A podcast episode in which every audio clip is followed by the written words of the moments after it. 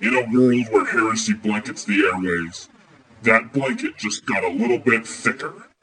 Three ministers, one who uses big words to hide his heresy, another who holds hands with Joel Osteen and rubs the back of Creflo Dollar, and a third who thinks crack cocaine should be sold to children like rock candy as long as it's legal. Try to shed the darkness of confused Baptist theology and put the fun back into dysfunctional. Broadcasting live from the Hall of Dogma.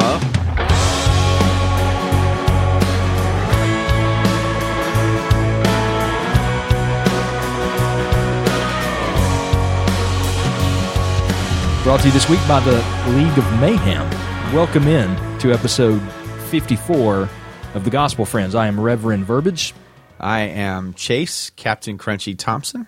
Nice to have you, Chase. I like your shirt. Oh, thank you. It's not nearly as cool as your shirt, which is a official Gospel Friends shirt. Yes, it is because we got the t-shirts in this week. And I've had the pleasure of looking at you in one of those shirts, looking at Jacob in one of those shirts on both the Twitter and the Hall of Dogma. Well, And you know what I don't own? a shirt. I don't own a shirt. Well, if you would- Nobody brought me a shirt. If you would pay for them like I did, you would be able to get a shirt. How many times do I have to tell you? I was the first to pay. I paid like a week before you did. Well, I don't even know if you paid yet. I know freeloader. I, I knew where to get the shirts, so I'm sorry that you didn't. Just because you work at the same place as Nuclear Nick. Where, where is Nick anyway? But Well- anyway, Well, a, a- as you heard from the uh, intro, the uh, Gospel Friends have been hacked. Um, I don't know if you know about this, but uh, we I wasn't paying attention. Sorry. Well, okay. Well, we were contacted this week by a man who claims to be our new arch enemy over uh, actually Again? voicemail and Twitter, uh, Doctor Ad hominem. Okay, And uh, so he, I had to go look up what that means. Do you know what that means? I do. Okay, it means attacking people's character to try to win an argument, something Yes. like that.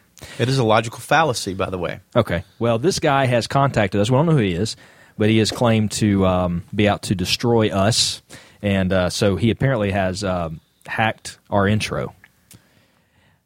Is that, a big deal problem. to you? Well, okay, so so pulling back the veil a little bit, David and I do not handle much of the technical side of the Gospel Friends, even though uh, I used to. If you own only a- knew. I used to own a computer company, and David is a manager of IT. Yeah, something like that. Um, but we don't really know what's going on. No, I'm not sure how show to do that. technically. So if we could get a hold of Nick, we could probably straighten out the hacked intro. And well, there's a problem with that. what is it? I actually think that Nick has been kidnapped by Doctor Ad hominem. oh, come on, that's ridiculous. No, well, it is ridiculous, but I, apparently he had. That's the only explanation. As I have tried to do some investigating, um, it is, and it makes sense. He would number one go after the most volatile among us, Yeah, and number two the um, the easiest to kidnap. you said number. Well, that is sorry. that is true. That that Nick might be the easiest to kidnap. Although he does, he's strapped, is he not? I actually thought I would be the easiest to kidnap because I'm the lightest among us. I thought you two, you know, butterballs would be the uh, the last to go, but that's uh, apparently not the case. That's really funny there, David. A little little body shaming to go with uh, your Christian podcast there. Well, here's here's what I before you get too angry. We Uh-huh. can't fight among us. Here's what I suggest we do. I suggest we, since Nick has been kidnapped, we we pause and we go get back up. Well, that is, I guess, a good plan because we can't just do the show, you and I. Uh, are you familiar, wrestling wise, with uh, the term squash match? Yes. Okay, call me fat again, and we're going to have one of those. Okay, we'll be right back. All right, press pause. All right, we're back. All right, so we uh, we did what uh, Gospel Friends uh, plan Jay. J Yes. calls for us to do when under attack. Yeah. uh, we we needed a well armed general, and so we went and found one. Yeah, it took us eight hours, but uh, to the listener, fortunately, it's just going to sound like Yeah, eight so or it's ten all seconds. fine. So, so welcome in, general. Hello, I'm here and ready for uh ready for duty Okay, are you uh, well armed? as always. All right. So now you don't, you did not appear to be all that amused by the um, the uh, antics of one Doctor Ad hominem. No, I am not amused, and I suggest. I know you guys are Christian gentlemen, but I suggest we handle this like we used to handle this in the old days. Okay, what's that? Find out who his mom is and go shoot her house up. Okay, that will flush him out. okay. To the open. um, well, I guess that uh, you are the general and you're in you're you're in charge at the moment. So I guess that's what we will have to do. Look, if there's any solution that's the gospel friend solution, shooting somebody's mom's house up sounds like the best. That sounds Miss like Almanum, a, if you're listening, duck. Yeah, we're coming for you. Have you ever shot a house up, Chase? You know, it's funny. It's funny you should ask that question because when Captain Crunchy was a was a mere uh, private first class Crunchy, about 14 years old, Yeah. I lived in the uh, gritty streets of Cahaba Heights, uh, just outside of Mountain Brook, Alabama. And uh, this we were made, you know, we called it the mean streets. This was a really The main streets of Mountain Brook. It's a it's a rough Look. part of town. Don't let those manicured lawns fool you. Hey, yeah. I mean, seven out of ten of my friends are in jail. Uh, three out of ten of them have uh, not made it into childhood. But I, I, I can't go into that. I'll get a little bit emotional. Um, but there was a house in the woods nearby us, an abandoned house, or at least so I thought it was abandoned. So one day I thought it would be a fun idea to grab up my high-powered Daisy uh, air rifle and go pretend to be a sniper. So I did, and I shot out eight of the windows in that abandoned house. Well, about five o'clock that evening, I found out that it was not an abandoned house when the lady who lived there came storming up our driveway in uh, a bit of a fury because some of the na- one of the neighborhood kids had apparently shot her windows out. Did your dad take your uh, allowance for the week? Uh, keep that thousand dollars and Well, my dad's a lawyer, so let's just say some some fancy legal footwork ensued. And I think I came away with the beating, and uh, I know I'm, I'm not sure what else happened, but it, there was some shenanigans for sure. well, I like this. Uh, what we're doing here, General. Uh, what was the what's the worst thing you ever did that you didn't get called for? I can't talk about it. Oh, well, is it worse than what Chase did? Yeah. All right. Well, I'll share mine. In the uh, in the fourth grade, I actually got a C on a uh, on a, a report card in math. I don't know if the statute of limitations has ran out on that or not. You won't, Uh, you won't contact the authorities. I'm pretty sure that's still on your permanent record they used to threaten us with. Well, I probably Oh, maybe yeah. maybe it's too much Did sharing. y'all get threatened with that permanent record stuff? Like this is Oh, going to yeah, go on your permanent record? this is going to go on your permanent. That permanent record has followed me many places. Kept me out of many jobs because I got detention once in third grade. Have you ever been kick- convicted of a felony? No. Have you ever gotten a C in fourth grade math? Yes. That's on his permanent record. I'm sorry. We won't, I'm sorry. We won't be requiring your services. All right. Well, before uh, we completely, How many sorry. times have you guys been in the back of a police car because you were arrested before age nine? Anybody? Before age Yeah, nine? before age nine. Not me. Not before Okay. age nine. How many times have you been in the back of a police car? Uh, Not that many. You- you- three. Three. Three. That's pretty good. Pretty good. I had two before thirteen.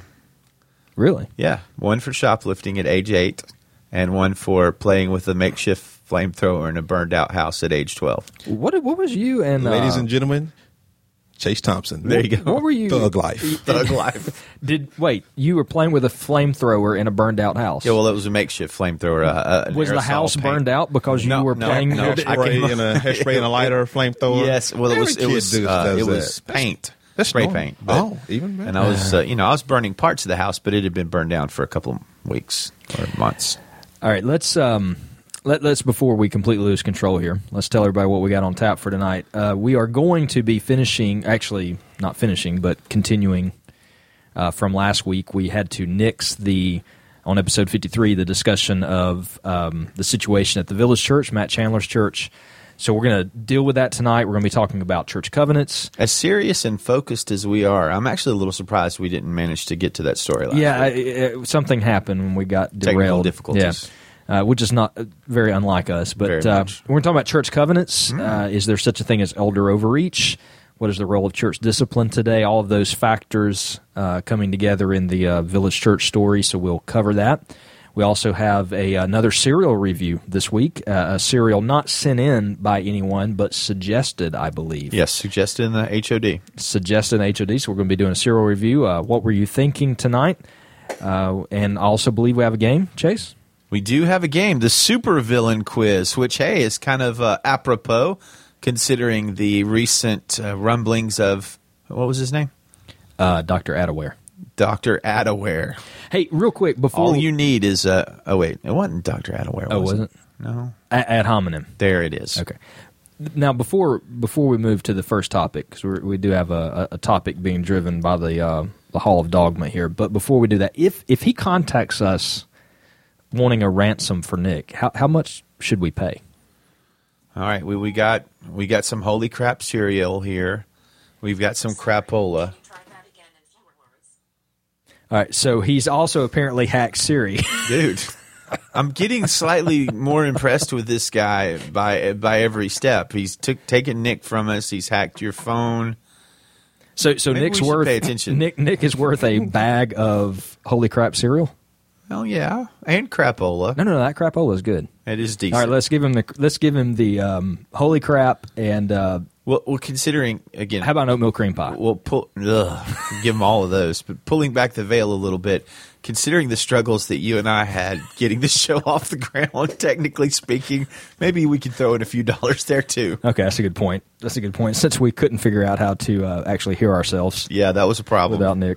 Okay, uh, first question, guys. The first topic tonight, we're going to have a, a, discussion from the Hall of Dogma. The Hall of Dogma is our Facebook group, which you can get to by going to hallofdogma.com. If you're not a member, you can ask and we will let you in. However, if you try to sell us Ray Bans at 1 a.m. on Saturday night, we will boot Boom. your butt straight Out. out of the HOD. Yes. Sorry, Kathy Smith. That's, that Fox. Yeah. Kathy Fox? Yeah. Okay, well, I don't know. Her first name was Kathy, and, you know, she was smiling and happy, and I gave her the boot. I didn't see that. Yeah, was, she was a spam account. I've seen the was pe- a- I've seen the people try to sell the Ray Bans. yeah, yeah. yeah. So, uh, but uh, everybody else, if you're not trying to sell us anything, we'd love for you to be in the Hall of Dogma. Great discussion there. Uh, so, hallofdogma.com. Chris Studard from the UK. Actually, if you sell essential oils, we'd love for you to come to the Hall of Dogma. because because we really want to buy some Yes, we we, we absolutely. So, uh, peppermint, lavender. Just for the record, there's Sansa. several people in the Hall of Dogma that you boys know and love that sell essential oils. I actually I like. know, I'm just- we need to get some peace and calming for Doctor Ad hominem. We Maybe might. we can get Nick back. To get calm, you got to put it on your is it your big toe. You put the oil on your big toe. All right. That's I'm not making that up. we're gonna have to shoot up a lot of moms' houses this week to make Okay. up for the show. I'm going to say this. My my we we do so the essential oil discussion took place in the HOD this week, which is the joke here. Yeah, I- uh, and I we actually use essential oils in our home, but the one that that said that somebody gave them the oil and they said if you rub it clockwise on your belly, it's for constipation, and if you rub it counterclockwise on your belly, it's for Did that whatever really happen? whatever the opposite of constipation is. Diarrhea. Diarrhea. yes. well done. so that was a bit much. Um, but I, we are, you know, we, we use essential oils in our home, so uh, and, and have no issue with that. But anyway, it was a fun. Do you feel like they work? Uh, for some things, yes. And, and I would say Placebo the same thing. For for some things, they do actually seem to, uh, like Vicks VapoRub. We've had some success with that. I don't know if it's the smell I or don't think whatever. it's, I don't think it's placebo. I actually uh, think some of it. But how do you works. know it's not that- placebo? that's the problem. That's It's- the it's thing. very You won't difficult to know. Well, I, hey, look, I, I know that for anyway. Let's not even get into that discussion. well, maybe we'll do that another week. All right. So Did you want to talk about the the, the athlete that's a No, no, no. Chris okay, Studard. okay, okay. Chris Studard from the UK. that looked interesting to me. had a question. Well, we, we, we have we, we could do an update on the Duggars. We could talk about Creflo. I mean, there's a there's a ton of places that the Who are the runaway train could go. Anyway, Isn't Chris that the Chris family with a lot of kids? Chris Studard. Uh, Chris Studard. Chris Studard from, From the United U- Kingdom. From the UK. Advice, please. He posted this in the Hall of Dogma. Essentially, uh, he's trying to work with uh, more Christians in his area. Um, some of the people who he feels like are, are pretty solid doctrinally, um, I guess, don't really want to get out from their surroundings and get out in the community and, and serve. Um, there is at least one guy who uh, he knows who's very passionate and active in the area, wanting to get out, um, serve people. Uh, however, uh, Chris says doctrinally the guy is not very solid. He actually says one of his favorite authors was probably Rob Bell, uh, just to kind of show us how doctrinally off he is. Apparently, Oh, he also believes that God should be called a woman. yes, he also uh, yeah, the, which is a, a Which worries a- me more than the Rob Bell. the thing. Rob Bell thing. So uh, that's the question he asked. Um, advice wise, what would you do? Uh, work with a guy who some might argue believes a wrong gospel, but is passionate for the area and wants to change it and serve people, um, or try to light a fire under the rear ends of the guys who are a little bit more solid doctrinally, but don't actually want to serve people, which is a little bit of a um, hypocrisy, perhaps. Both of those are just. I'm not sure that you can be get out to me. solid doctrinally and not. It, I'm not sure you can say someone's solid doctrinally and, and they don't want to serve people. or they don't want to gospel people. So, By the uh, way, he called those people uh, room dwelling folk, room gel, yeah, room which was funny. Dwelling. dwelling folks. So It's a British word. You uh, probably don't know it. What would you guys say? Partner with more liberals who want to get out and do active in the community, or or save your partnerships for the doctrinally solid who don't listen to Rob Bell? I guess they only read Piper. Well, first of all, I don't think anybody is, Or Billy is Graham. doctrinally solid. There's probably going to be very few people who I meet where our theology aligns 100%. No, because not everybody Uh. you meet's reformed. No, no.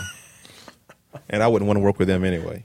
Hey, I we- killed that fly. we That's killed been the fly. plaguing me the whole time. Yeah. ad hominem, you're next. Yep. All right, go ahead. Sorry. So, uh, so I'm kind of when it comes to stuff like that, I'm kind of like, eh, it doesn't really matter. However, it depends on what you're doing. If you're like, I don't know what they mean by getting out in the community. Um, if you're like feeding homeless people or something like that, then doctrine, theology might not matter as much. If you're like starting some kind of Sunday school class or something, you know, then All right, so it, a matter of whether or not maybe you're actually doing teaching. Yeah. if you're if you're doing teaching, then it's going to matter, and it's going to be hard to work with somebody who thinks you should call God she. Um. But what, what so what would you say if someone says, "Well, you all right?" So the unequally yoked card here, um, that the the t- New Testament teaching that you should not be unequally yoked. Light should not have anything to do with darkness. I don't know that we know what unequally yoked means. Okay. Like I think we usually we we ta- use it in marriage Yes. that uh you know but it said don't be unequally yoked with unbelievers and this guy might be a believer he just might be a a, a believer who has messed up theology um, because i mean you i think you can be a believer and believe that god is a she um, you just but just that part of your doctrine is just bad What do you think, Chase? Can you be a believer and believe that God is a she? like you you haven't read much of your bible Having right theology on a particular matter is not something that saves you. So I suppose it's possible to be a Christian and have a a a pretty erroneous viewpoint. Um, I, I recognize in the Old Testament, I'm sure you do, Emmanuel, that there are certain passages that indicate feminine qualities in God. Yeah. Uh, man was made people were made in the image of God, male and female were made in the image of God. So there's definitely a female nature to God. At the same time, God is very clearly, Old Testament and New Testament, presented to us as a father, and all male terms are used. So I think if you're talking about God as a she, you are talking about a God that's outside of the Bible and, and not biblical and a creation of your own. And you're not uh, you're not talking about the God who presented Himself to us. And, and I think people who do that, especially if they call themselves Christians, I'm not even sure they really believe it, but they're just so afraid of offending somebody, and they're so compassionate. Where, you know, there's there's I don't know if I'm, I'm not going to say that. There's people in the hall who, like, ten years from now, they probably are going to see God as a she because their theology is driven by their compassion and is not driven by the truth. And once you go down that road of, well, I don't want to, you know, I want to ingratiate myself to feminist or certain kind of women groups or certain kind of Christians, you you won't speak out on the truth because you just you know you, you don't want to hurt anybody's feelings. And i think that's where a lot of that comes from. Like it makes sense for a woman to say that. It makes no sense for a man to believe that god that, that god is a she other than they're a, a man who's a feminist. All right, so which is a oh very misguided man in my book but oh, ultimately we're we're asking what is the it, should there be a test before you partner with someone in ministry? Uh, and, and Yes. and what is that? You know, what is that? If so, um, what does the test look like? And so you're you're you seem to be kind of driving toward what are we partnering for? So if we're Yeah. partnering to maybe plant a church or teach a Sunday school, then I'm not planning a church with that guy. you're you're looking for solid doctrine. But if we're giving out sandwiches to the homeless, Yeah, keep your mouth shut and hand them the sandwich. all right, That's Don't- essentially you know. all right, Chase, what, what, what do what you Tony think? Vance said in the Hall of Dogma. The director said, sharing Christ, you have to have an orthodox view, a biblical view.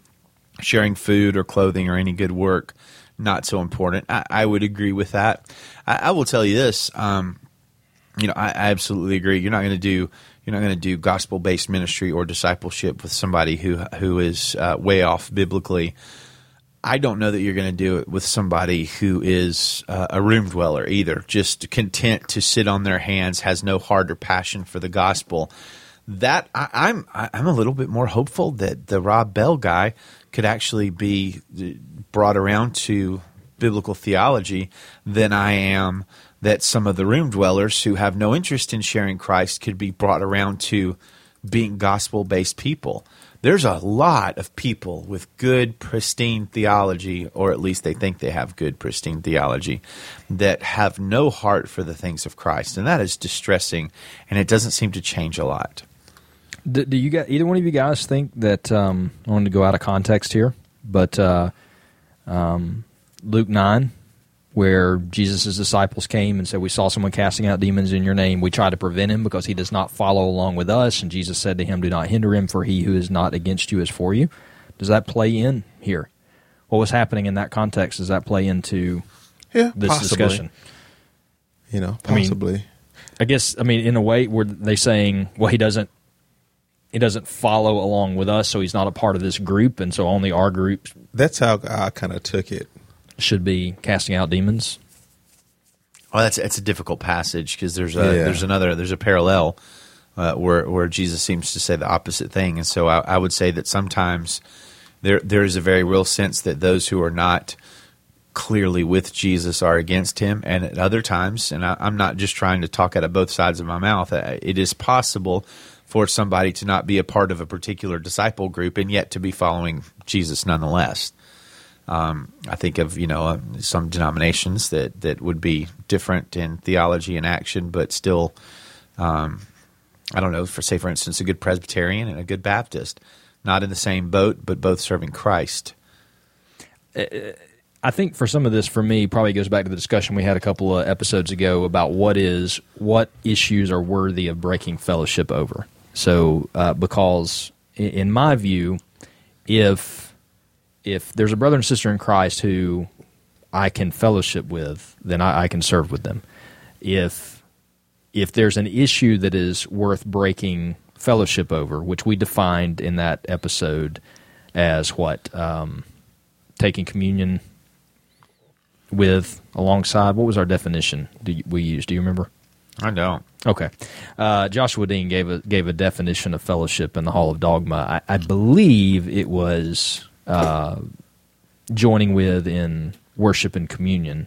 Uh, we would be willing to do that. That was fellowship, and what was worthy of you know what issues were um, warranting you breaking fellowship. But it would go along those lines for me. So if if if you know because if you say I'm not going to partner with someone who doesn't have the same doctrine I do, well, what doctrine are you talking about? Are you talking about you know Reformed versus Arminian? Are you talking about um, you know they deny the authority of the Bible? Are you talking about different modes of baptism? So you know, would you partner with another church that they believe in infant baptism, where you believe in immersion? So at some point, you have to Yeah, define see- those lines. See, I'm very narrow on that. Yeah. I am. If do you believe uh, in the incarnation, Jesus' uh, divinity and his humanity? Do you believe in his death and his bodily resurrection? Like those are like core things. And if you believe those things, I probably could work with you. Granted, you're not annoying or something. Um, I'll let the you believe God is a she stuff go. I think like depending on what we're doing. Um, but like And I would also kind of make it clear up front like, look, I don't agree with what you believe.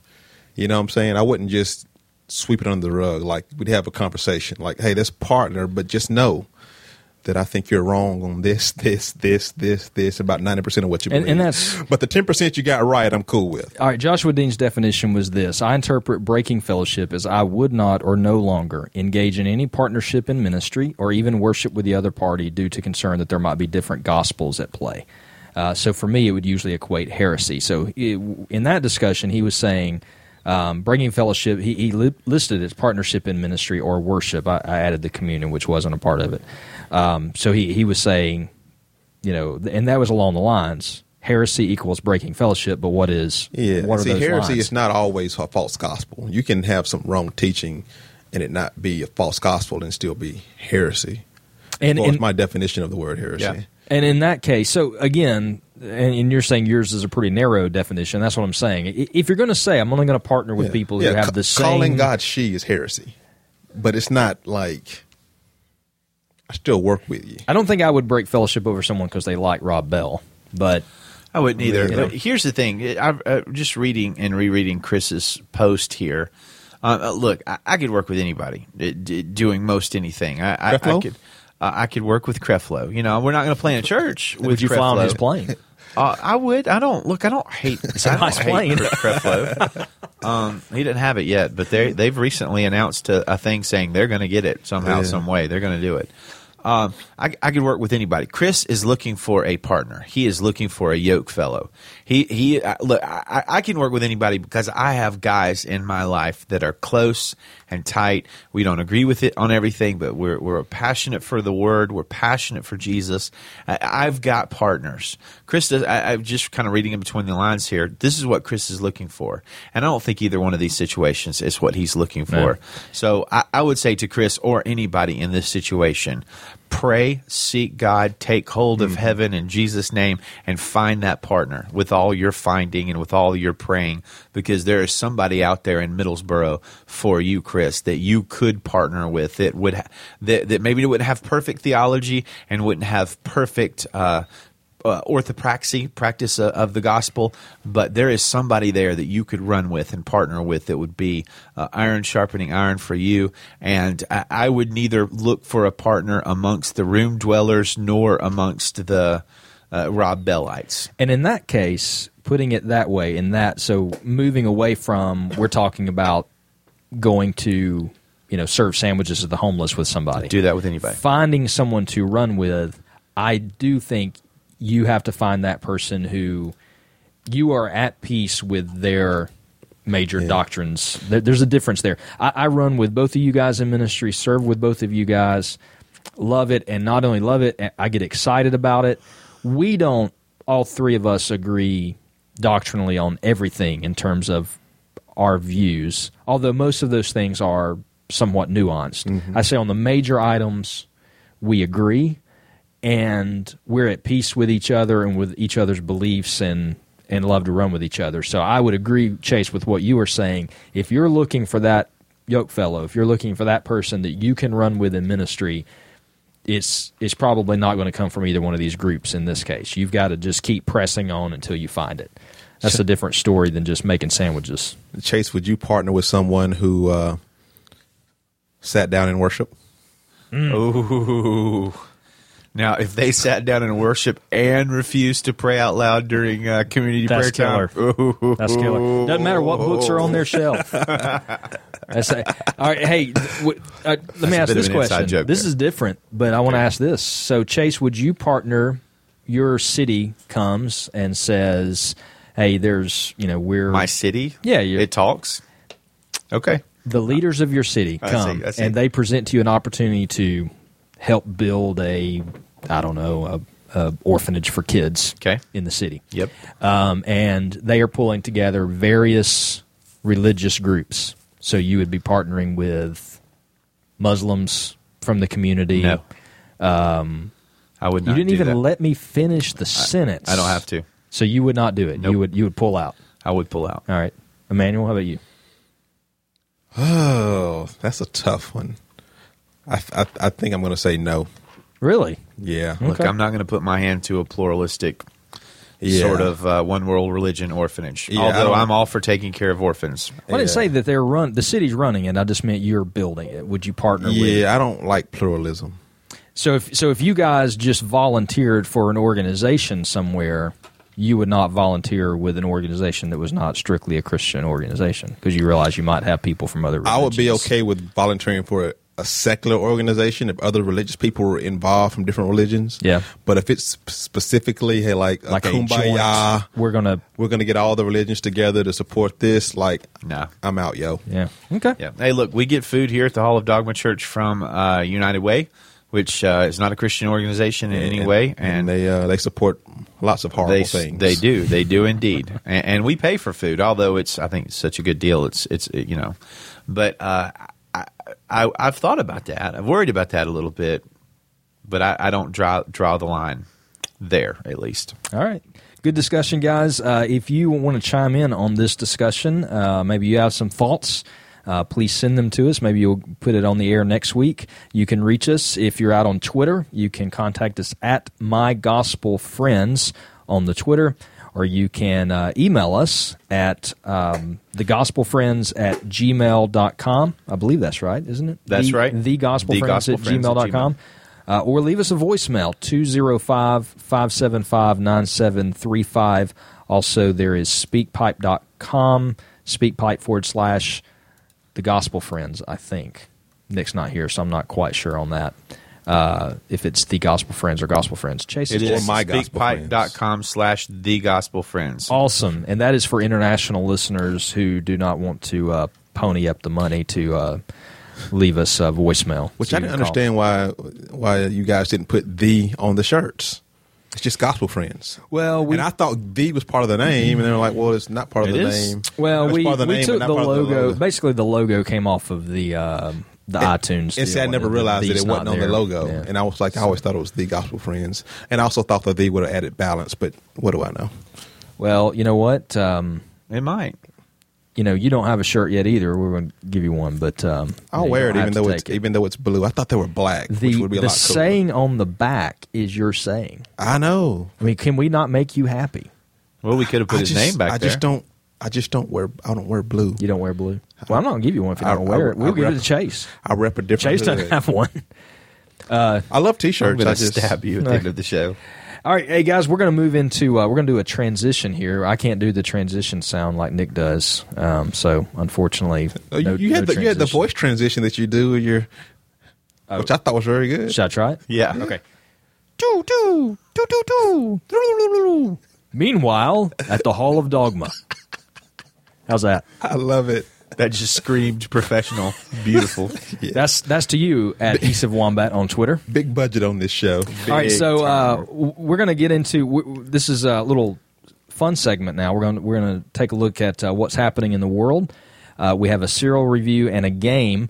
Uh, so uh, let's do uh, one of our "What Were You Thinking" stories. We'll do our cereal review and then see if we time if we have time for another "What Were You Thinking" before we do our uh, the game of the week. I, I want to get your uh, take on this, guys, and whether or not uh, this is. Um, the title of this, uh, the subtitle of this is going to be "Are Women Too Picky?"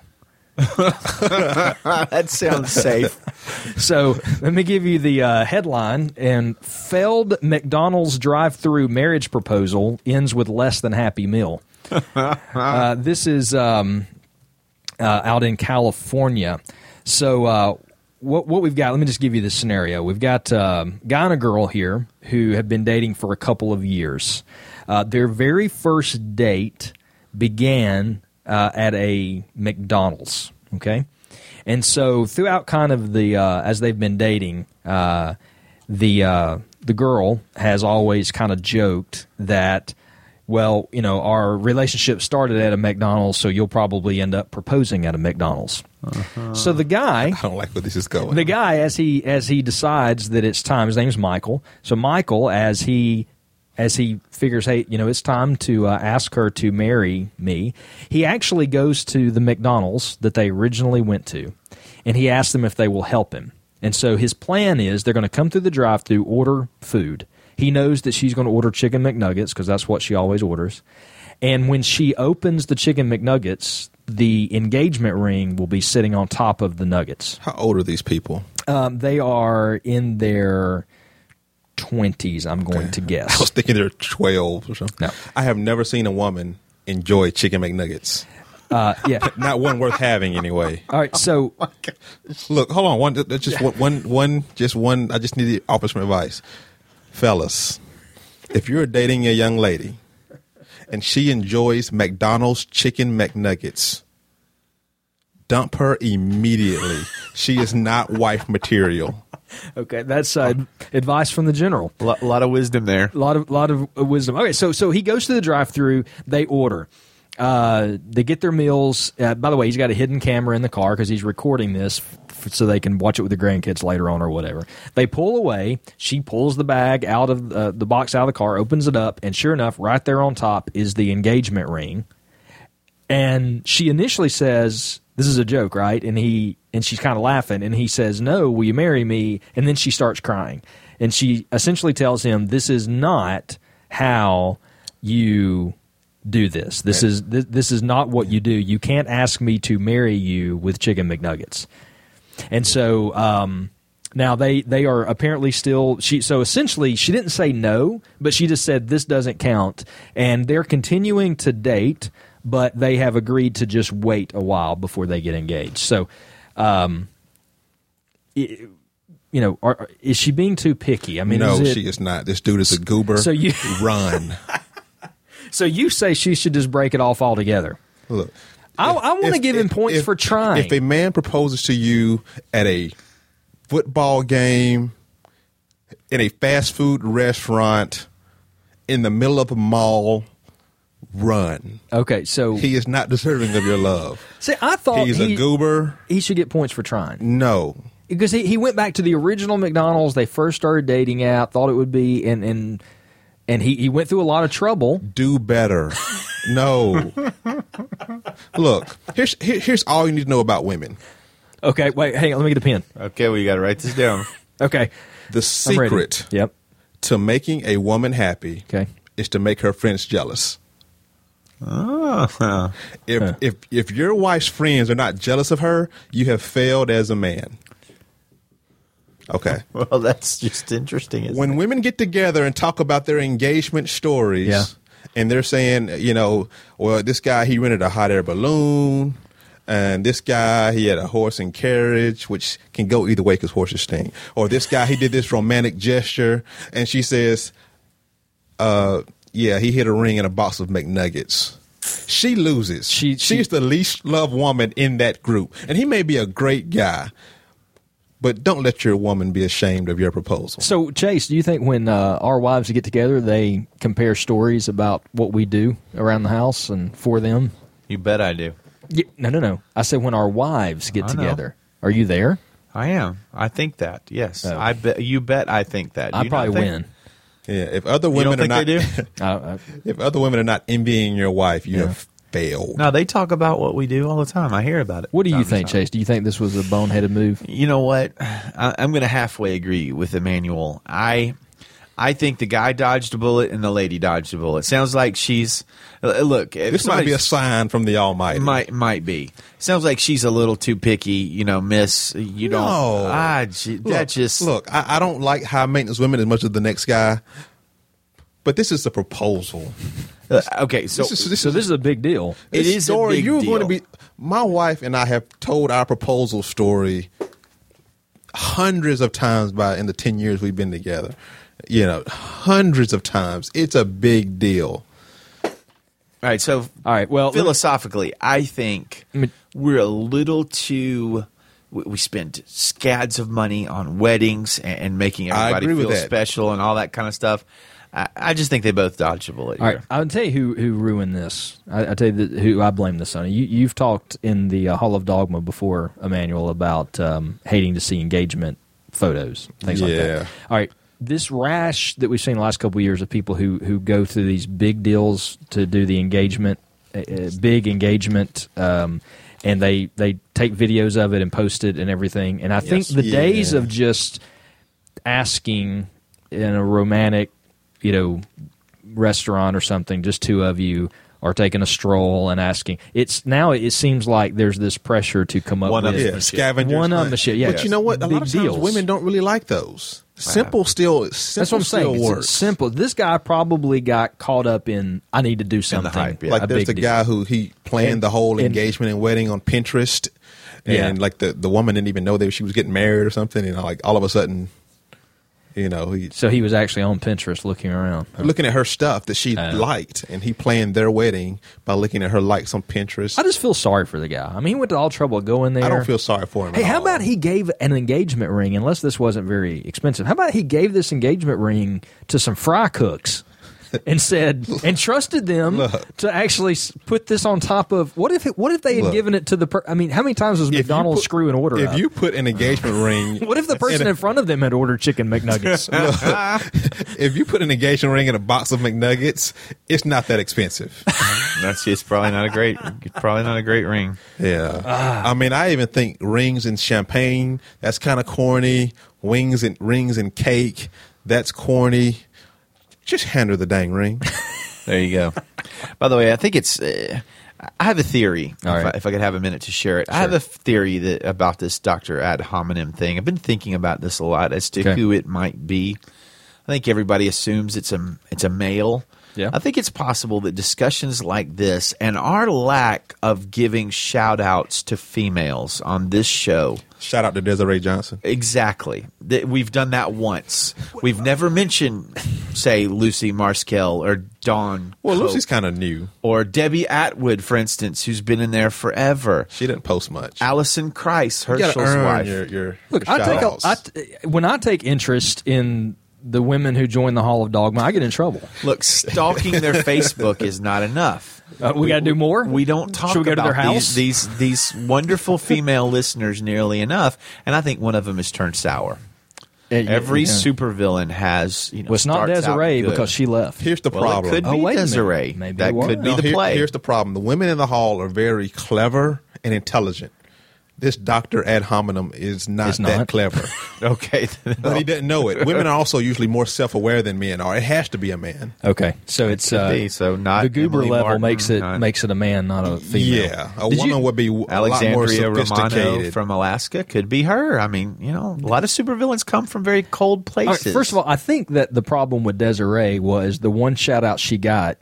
You said we were shouting her out because she was a female, and we don't shout out females very often. it was a affirmative It was a little action affirmative shout-out. action, and she didn't care for it too much. well, I understand. And now just- she's gone. I struggle with. Did you see she left? I did.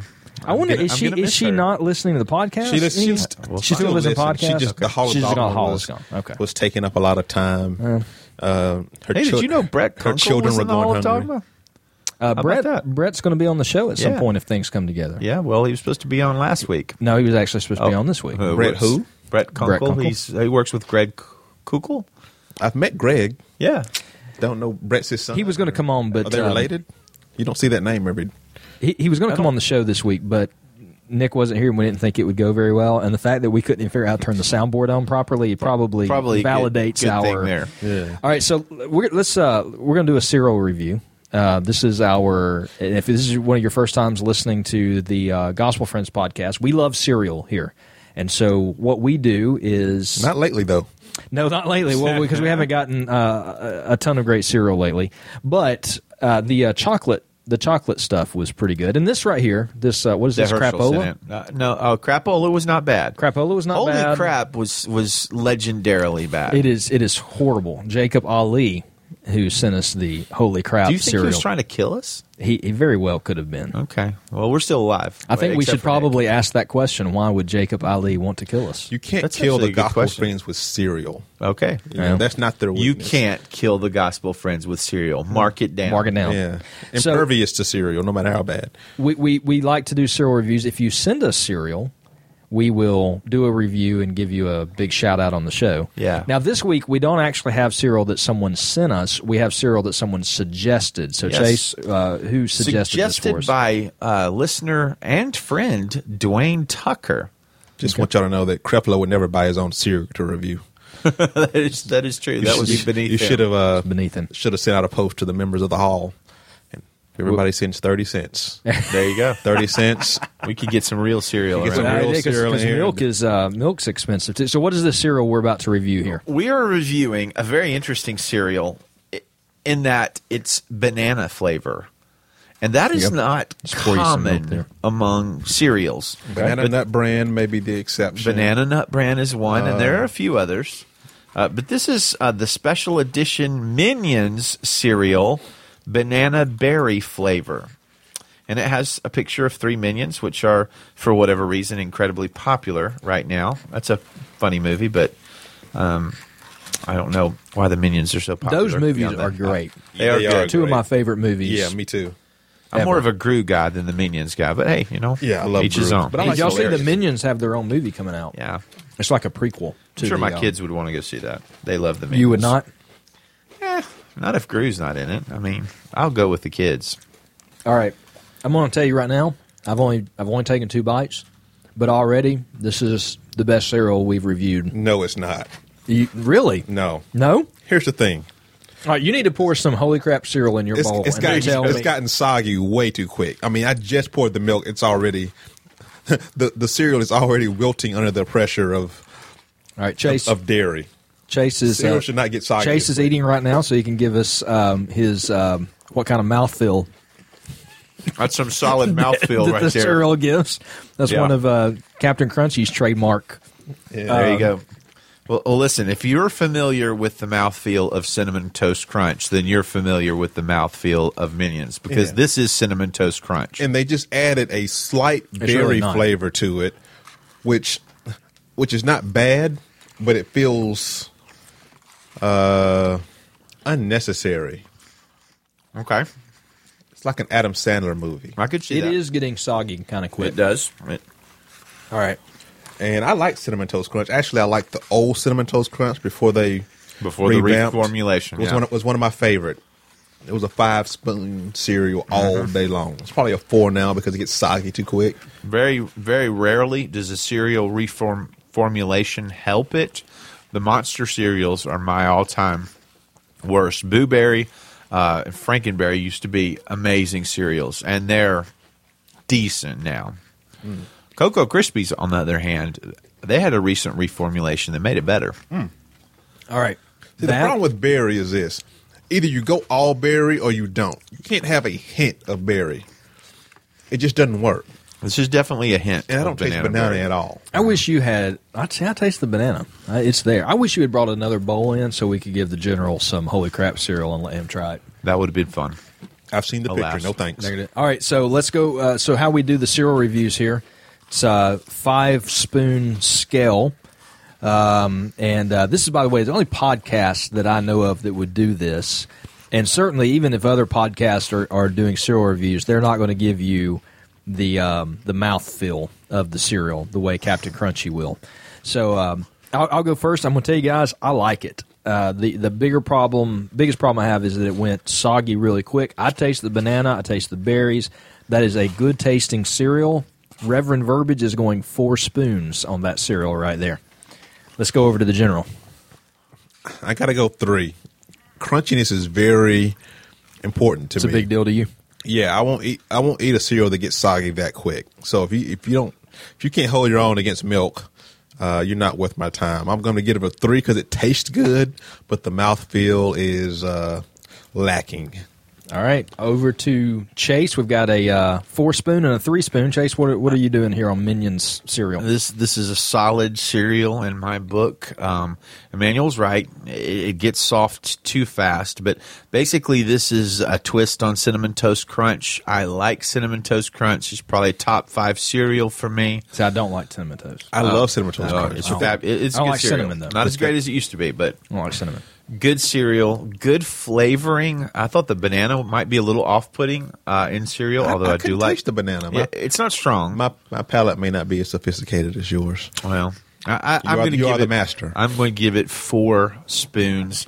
I would not go shoot up the house of the mother of the person that invented this cereal. By the way, if you're one of those weirdos who lets your cereal, it's like soaking milk to get soggy, stop it. Stop it. Stop. I can't help but notice the general is um, one of those freaks that actually drinks the uh, milk out of the bowl when he's done. Yes. It's ridiculous not to. Cereal milk. So my one of the milk great is right treasures there. My. You know milk's what? just sitting there doing what it I am to gonna- I'm going it has to- served its purpose. It wet the cereal. I am for going me. to amend my review 3.5 stars because the the cereal, the milk, the cereal Pretty milk good. was excellent. Yeah, it was Ah, good. yuck. It was There's good. nothing worse than 3.5. nothing worse than lukewarm, sweet cereal. Oh, milk. it's the best. I don't know why you didn't get kidnapped. It's, it's just Yeah. It's, That's just silly. They always take the good one, huh? that, that right there. That right there Only is the good good for young. going down the drain. That's what it is.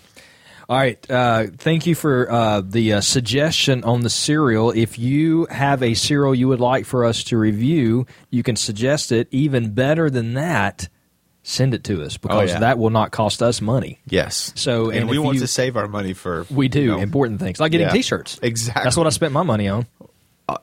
that doesn't always work out. Oh, I, no, I also spent my money on that, but I am t-shirt less. If you have a cereal you would like to mail to us, contact us at thegospelfriends at gmail.com. We'll give you the address. Uh, we have to be kind of careful about giving out our location now that we have enemies. I wonder if that's how they got Nick. You know, hey, we got a cereal for you. You want to meet us outside? That could have been. Dang. Hope he's all right. Okay. But we can't worry about that now because No. now the time is. It's time to play the game. All right, Chase, bring us in. What is the uh, game this week? All right, this is the supervillain game. I thought it was uh, appropriate given the, the current atmosphere in the Hall of Dogma. I, I just I'm just gonna be honest with you guys. I have no idea how this game is going to go. I don't know your relative level of how much you guys know about supervillains. So you could guess these incredibly quickly and it'll be kind of a boring game, or you could miss all of them and it will also be kind of a boring game. But uh, I'm hoping it'll be somewhere in between. Okay. So here we go. Um, you get one guess until the other person has a guess. We're going to start out. I'm going to. I've got ten questions here. I'm going to describe a supervillain in three clues. You can get one guess per clue, uh, as long as the other person gets a guess. Uh, if whoever gets it first gets the point. Does that make sense? No, but let's play. We'll we'll just figure it out as we go. Clue I number always one. Always lose anyway, so You might win this. have one. you? Wait, you've never been defeated, right? On, I on t- Gospel Friends There was a tie. Ah, Nick let me off the hook with a okay. with a double or nothing question. So no no losses, So but uh, you have that have uh. Undefeated. kissing my sister thing going That on out there on the- asterisk. okay. All right. Th- this supervillain was a terrorist. Wait, do we just guess? Just Yes. we just buzz in? You get one guess. Okay, all right. Until the other person guesses, then you can guess again. Okay, all right. This villain was a terrorist who was the primary enemy of a security guard named David. And by the way, you can tell me the name of the villain or the movie or comic book or book or TV show that they were in. I'll take any of those. Um, terrorist primary enemy of a security guard named David. Clue number two. This villain is villain is a mutant of sorts, possessed of the rare mutation known as osteogenesis imperfecta. Oh, I know this. Doc Ock. Mm, Doctor Octopus is incorrect. Mm. It's a security guard thing that's throwing me Yeah, off because that would be Spider Man. because I don't know who that is. I can't guess again. I will give you a quote from just gonna- said bad guy. It all makes sense. In a comic, you know how you can tell who the arch villain's going to Oh, be? This is uh, Mr. He- Glass. It is Mr. Glass. Very well done. He's the exact from- opposite of the hero, and most times they're friends like you and me. is that the Will I should have known way back when. You know why, Who's David? Because of Samuel the L. kids. Samuel they L. called me Mr. Mr. Glass. I love that movie. I own that movie. It was uh that's when M, M Night Shyamalan was uh Was a good director. just doing his thing. Yes.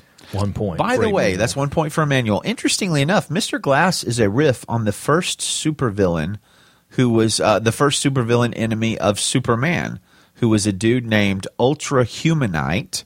He was designed to be the polar opposite of Superman. A Superman has superhuman strength, etc. Ultra Ultra Humanite had a crippled body and a criminal mastermind. So up until the appearance of uh, the next supervillain, Ultra Humanite was the main villain of Superman That's- in the 1930s. Would not have known that. Yep, there you go. Of course, I wasn't alive in the 30s, so Well, that's probably why. probably not. Okay, question number two. This supervillain debuted before World War II and was scheduled to be killed off during his premiere appearance. His origins can be found in Victor Hugo's work L'Homme, L'Homme qui rit, which I cannot translate for you, but L'Homme qui rit. Red Skull. Red Skull was a good guess. He is date. He does date back to pre World War II times. I wasn't listening. Oh dear, I was I was in the hall talking That is- about the Christian flag. that's dangerous. Here's a quote for you. See, there were these two guys in a lunatic asylum, and one night, one night they decide they don't like living in an asylum anymore. They decide they're going to escape. So, like, they get up onto the roof, and there, just across this narrow gap, they see the rooftops of the town stretching away in the moonlight, stretching away to freedom. Now, the first guy, he jumps right across with no problem, but his friend dares not make the leap. You see, you see, he's afraid of falling. So then the first guy has an idea. He says, Hey, I have my flashlight with me. I'll shine it across the gap between the buildings. You can walk along the beam and join me. But the second guy just shakes his head. He says, He says, What do you think I am? Crazy? You'll turn that light off when I'm halfway across. Who might say a quote like that? I can't guess because I've already guessed wrong. Oh, you already guessed once. I'm gonna pay attention. I'm Yes, gonna you're not say Joker. The Joker is correct. Are you That's Two to nothing. Voiced What by. What made you guess that? because I'm awesome. He is awesome. That's the kind of thing the Joker would say. That, that quote Exactly. number two. I'm familiar with Eagle. Would you have gotten it on this? Voiced by No, Mark. Hamill, Cesar Romero, and others. He de-handed Alfred Pennyworth, murdered Jason Todd, and paralyzed Barbara Gordon. Yeah, I would have got that because Okay. Barbara Gordon's the commissioners. That's right. Uh, you don't know anything about evil because you have Android. Oh, No, I know Evil. I hang around with reformed people. zing! Emmanuel knows evil is expensive. It is okay, expensive. third. Sitting be- between two iPhones. We're gonna have to pick up the pace here. Emmanuel's up two to nothing. This armored supervillain is a polymath super genius that was born in Latveria and is- is often Doctor Doom. Doctor Doom. David. Wow. I'm just going to be over here playing with this hand grenade. Well, this one might help you out a little bit. Doctor Doom is three, correct. The criminal genius and ruler of Latveria with Yeah. the first name of Victor, Victor Von Doom, primary enemy of Fantastic Four. Three to nothing. That very gave it away. This criminal mastermind made his debut in 1992 and was called Terra Ryzing. Uh, Triple H Triple H is from, correct. from wrestling. That's He right. Threw me off. From wrestling. he oh, threw. Uh, he, he got. He threw in a wrestling question there. Some of his early Yes. enemies included the heroes Alex Wright, Dumpster Droz, Yes. and Keith Cole. That, that Did is not- hilarious. did- I knew it right away, but I just thought, is he? Is this a wrestling? I had left wrestling by then. There are I didn't like that era. there are super villains in I'm on the board. genres. Three to one. You're on the board. This next hero, this is uh, hero no- uh, supervillain. I mean, number five, with the first name of Alexander. This supervillain burst onto the scene in 1940, originally wearing a purple suit with bright orange hair. This particular villain would go on to become the President of the United States of America.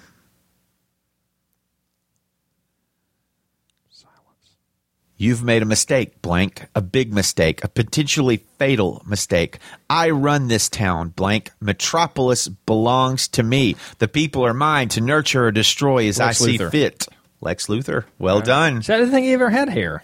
He had he. When he started, Wow. orange hair, Okay. purple That's what, suit. that's what threw me off. Yeah, yeah, that's what orange threw it off too. Yeah. And when I say suit, I don't mean outfit. I mean he had a purple coat and tie type suit. Yeah, when he said Okay. purple suit, I was thinking like Magneto.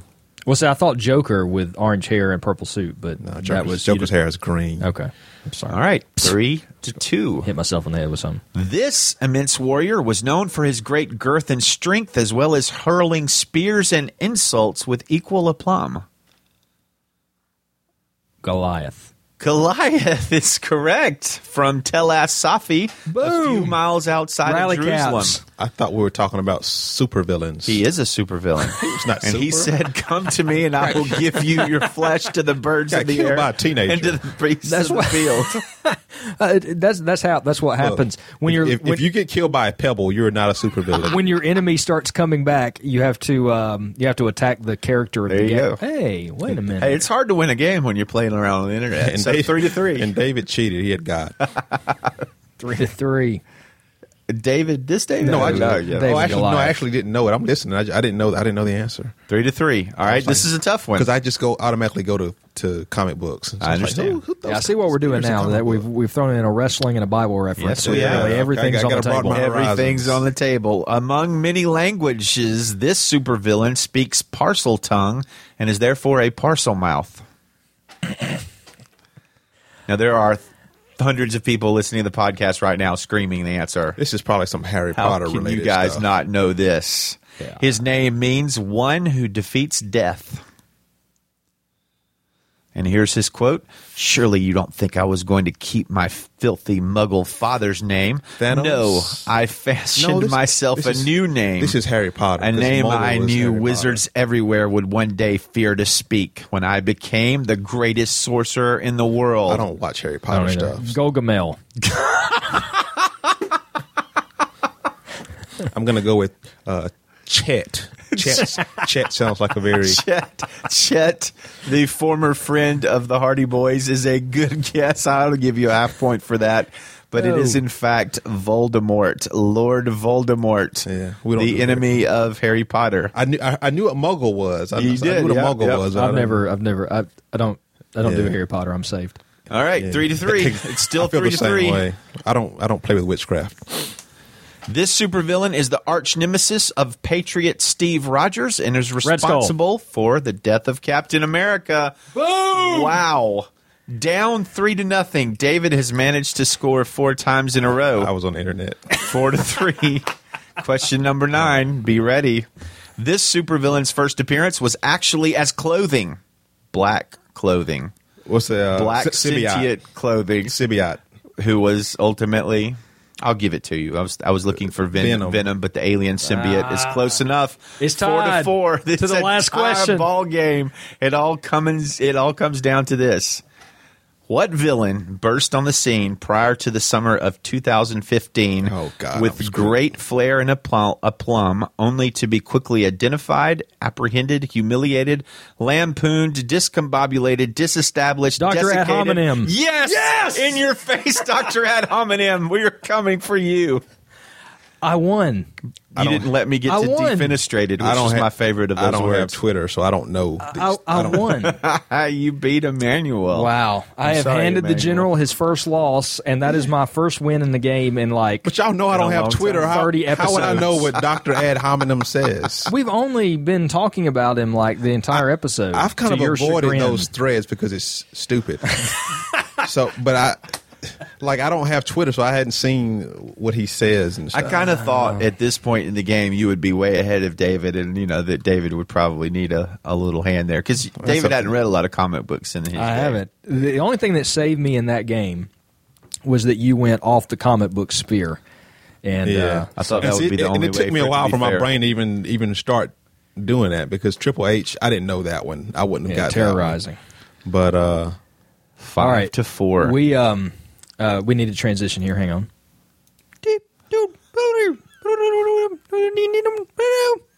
Meanwhile, at the Hall of Dogma. Okay, so you made a lot of squeaks there a minute ago. Are you okay? yeah, I'm fine. Is All right, puberty, so maybe? we we have um we have about half an hour here left in the podcast. We need to get to our main story. We got about 20 minutes we can allocate to this. So Chase, bring us in up on the uh, Matt Chandler Village Church uh, discussion.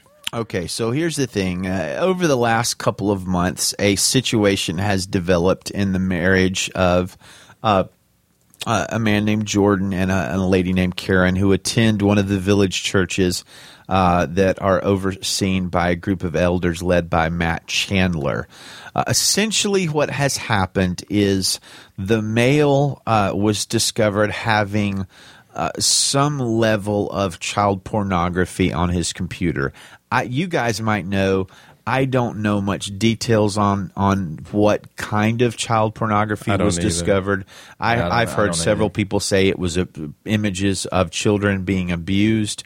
Uh, that is that is certainly possible. My take is that's a bit of speculation.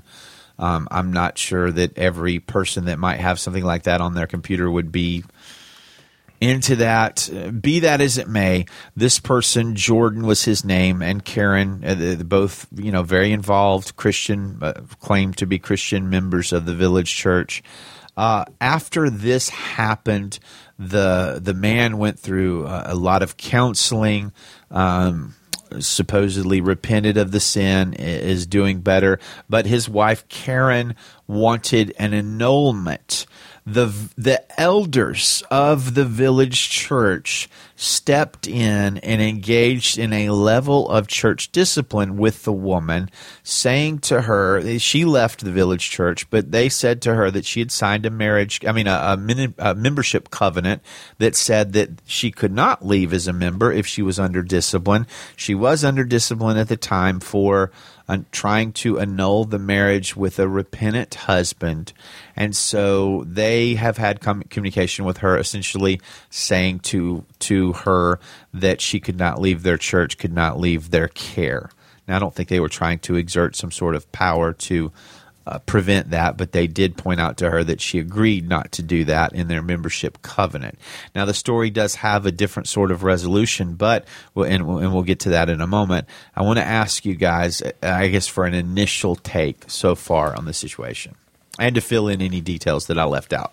Now, one one thing I believe is part of what I've read, and and this story broke when I was actually uh, we were out in the Midwest on a uh, kind of business slash vacation trip, and so I, I had to catch up after we got back.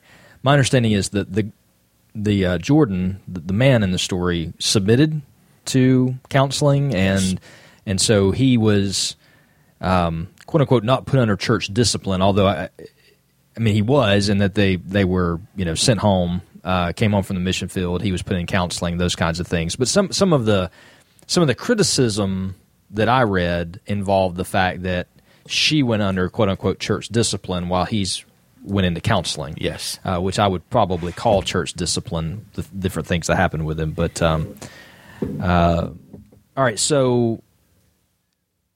I I understand the pushback on what's happening um, with with this, and I think we should have a discussion in a moment about church covenants and whether or not you know those are necessary or needed or biblical. or biblical.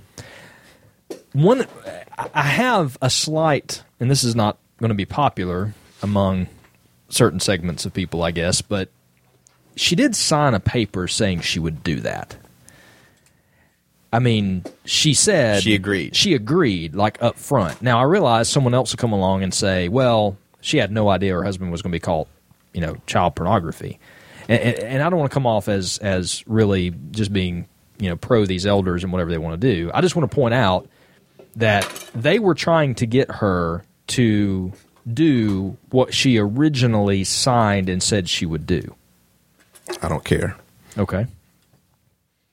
You would be one of the segment of people who would not find what I just said very popular. Okay, here's what the covenant says because I, I read the covenant. okay, please do. And here's and I actually kind of highlight the parts. I will seek to preserve the gift of marriage and agree to walk through the steps of marriage reconciliation at the village church before pursuing divorce from my spouse. Okay. For the role of the church in the process of divorce, see Paul's concern. For the resolution of legal matters within the assembly of the church, which actually I think is a different argument totally. But they're reformed, so they just make this up as they go along. So Emmanuel Marsh, ladies and gentlemen. Okay, so uh, let's not argue about the yet about the covenant itself. I'm just asking. I know, but when she's signing this, what what, what I'm saying is, when she's signing this, she's probably, and, and I know you shouldn't sign anything until you're clear on it. She's not thinking that she's going to need permission to get a divorce from somebody who has a, a, a. If it was if it was adultery, I I'd say okay, you can work through some of that. Pedophilia, is, and I know everybody's like, well, no, that all sins are sins and Jesus can do anything. Pedophilia is different. It's not the same. And you're speaking as a counselor. Yeah, it is different. Most counselors consider it the hardest thing to treat, period. Okay. Even harder than treating a child molester, which there's a difference between molesters and, and pedophiles, by the way. Um, but it's different. And she doesn't need their permission. Well, I don't think they. I don't think they said she needed their permission. They, just they acted like she did. they they the agreement was she would go through seeking reconciliation and counseling. I mean, she. I, I, my assumption is if she had went through that, got to the end of it, and just said, "I can't be reconciled to him," Look, she would have no been woman free is- to get the divorce. No woman, not last name any- Duggar, is staying with somebody who's a pedophile. I, look, I, I, I, I, am actually not for the church covenant in in that term, but I, I, I'm, I am pointing out they were trying to get her to do what she said she would do when that she when she when she joined eh, eh, when she joined the church. Um, if she was just going to sign it and not stick to it, she should have never signed it. Is is part of what I'm saying. Well, I Yeah. think part of what Emmanuel is saying, i- i it's intriguing to me. I've not had a lot of experience counseling uh, pedophiles, uh, essentially. Uh, I think there are many more of them out there than we would realize. In fact, just this week, my wife and I were checking out the number of uh, uh, uh, sex offenders in our area. Uh, and within a five mile radius of our home, It's scary. there was a lot, an awful lot. Um, there, the, and, and if you head towards uh, another part of our town, which borders the city we live in, the concentration of sexual offenders, like in a place like Centerpoint, is is remarkable. I mean, there are red dots everywhere. Yeah. Now, not all those sex, sex offenders are, are pedophiles or molesters. Exactly. Some of them are sexual assault and Yes. stuff like that. But Uh, but but it, it, there's a lot of people out there, a lot of people that are just mainly you know into uh, that kind of pornography and, and are never caught for it. So so here's a, a big issue. I think what you're saying, Emmanuel, is that uh, it is it is almost impossible for uh, a a pedophile to stop being a pedophile. yeah. Okay. Uh, now, here's the thing. Like, they will, and this is not a, a podcast on the particulars of pedophilia, but pedophiles are usually between the ages of 16 and 35. And after 35, there's kind of a waning of the desire for, for uh, the attraction to children. Um, it kind of goes away uh, or lessens. But it's just yeah, it's just one of it's just a, a hard thing to treat for whatever reason. I'm not an expert. I, I have counselor friends who who they work solely with people who have sexual issues. But you do. You mean you have legitimate master's degrees from secular secular institutions in the realm of social work and counseling, correct? Yeah, yeah. Okay, so I've you- got you're not- experience with some of this Yeah. stuff, and I've, I've, but it is. I- think they the church made a mistake when they treated this like it was just. I don't want to phrase it as a regular sin. Uh, yeah, but it's different. It's different than pornography, than just plain old pornography. It's different than as far as the treatment of it. Well, th- th- that's my it's question di- for you. It's different than adultery. There is a, and especially of, of a woman, and I don't, I don't remember if they have children or not. They, I believe they. Actually, I don't remember that either. Yeah, I don't know if they had But- if they had kids or not. It, it, it, like I would understand that a woman would not want to stay in that, you know, and I, and I, and I don't even know as a, as a minister, I don't even know if I would actually try to get them to reconcile. well, okay. That, I think she's got enough. You know, Jesus says you can. You know, the Bible says you can get a divorced on on for sexual immorality. I think that falls under it. I don't think that just means adultery.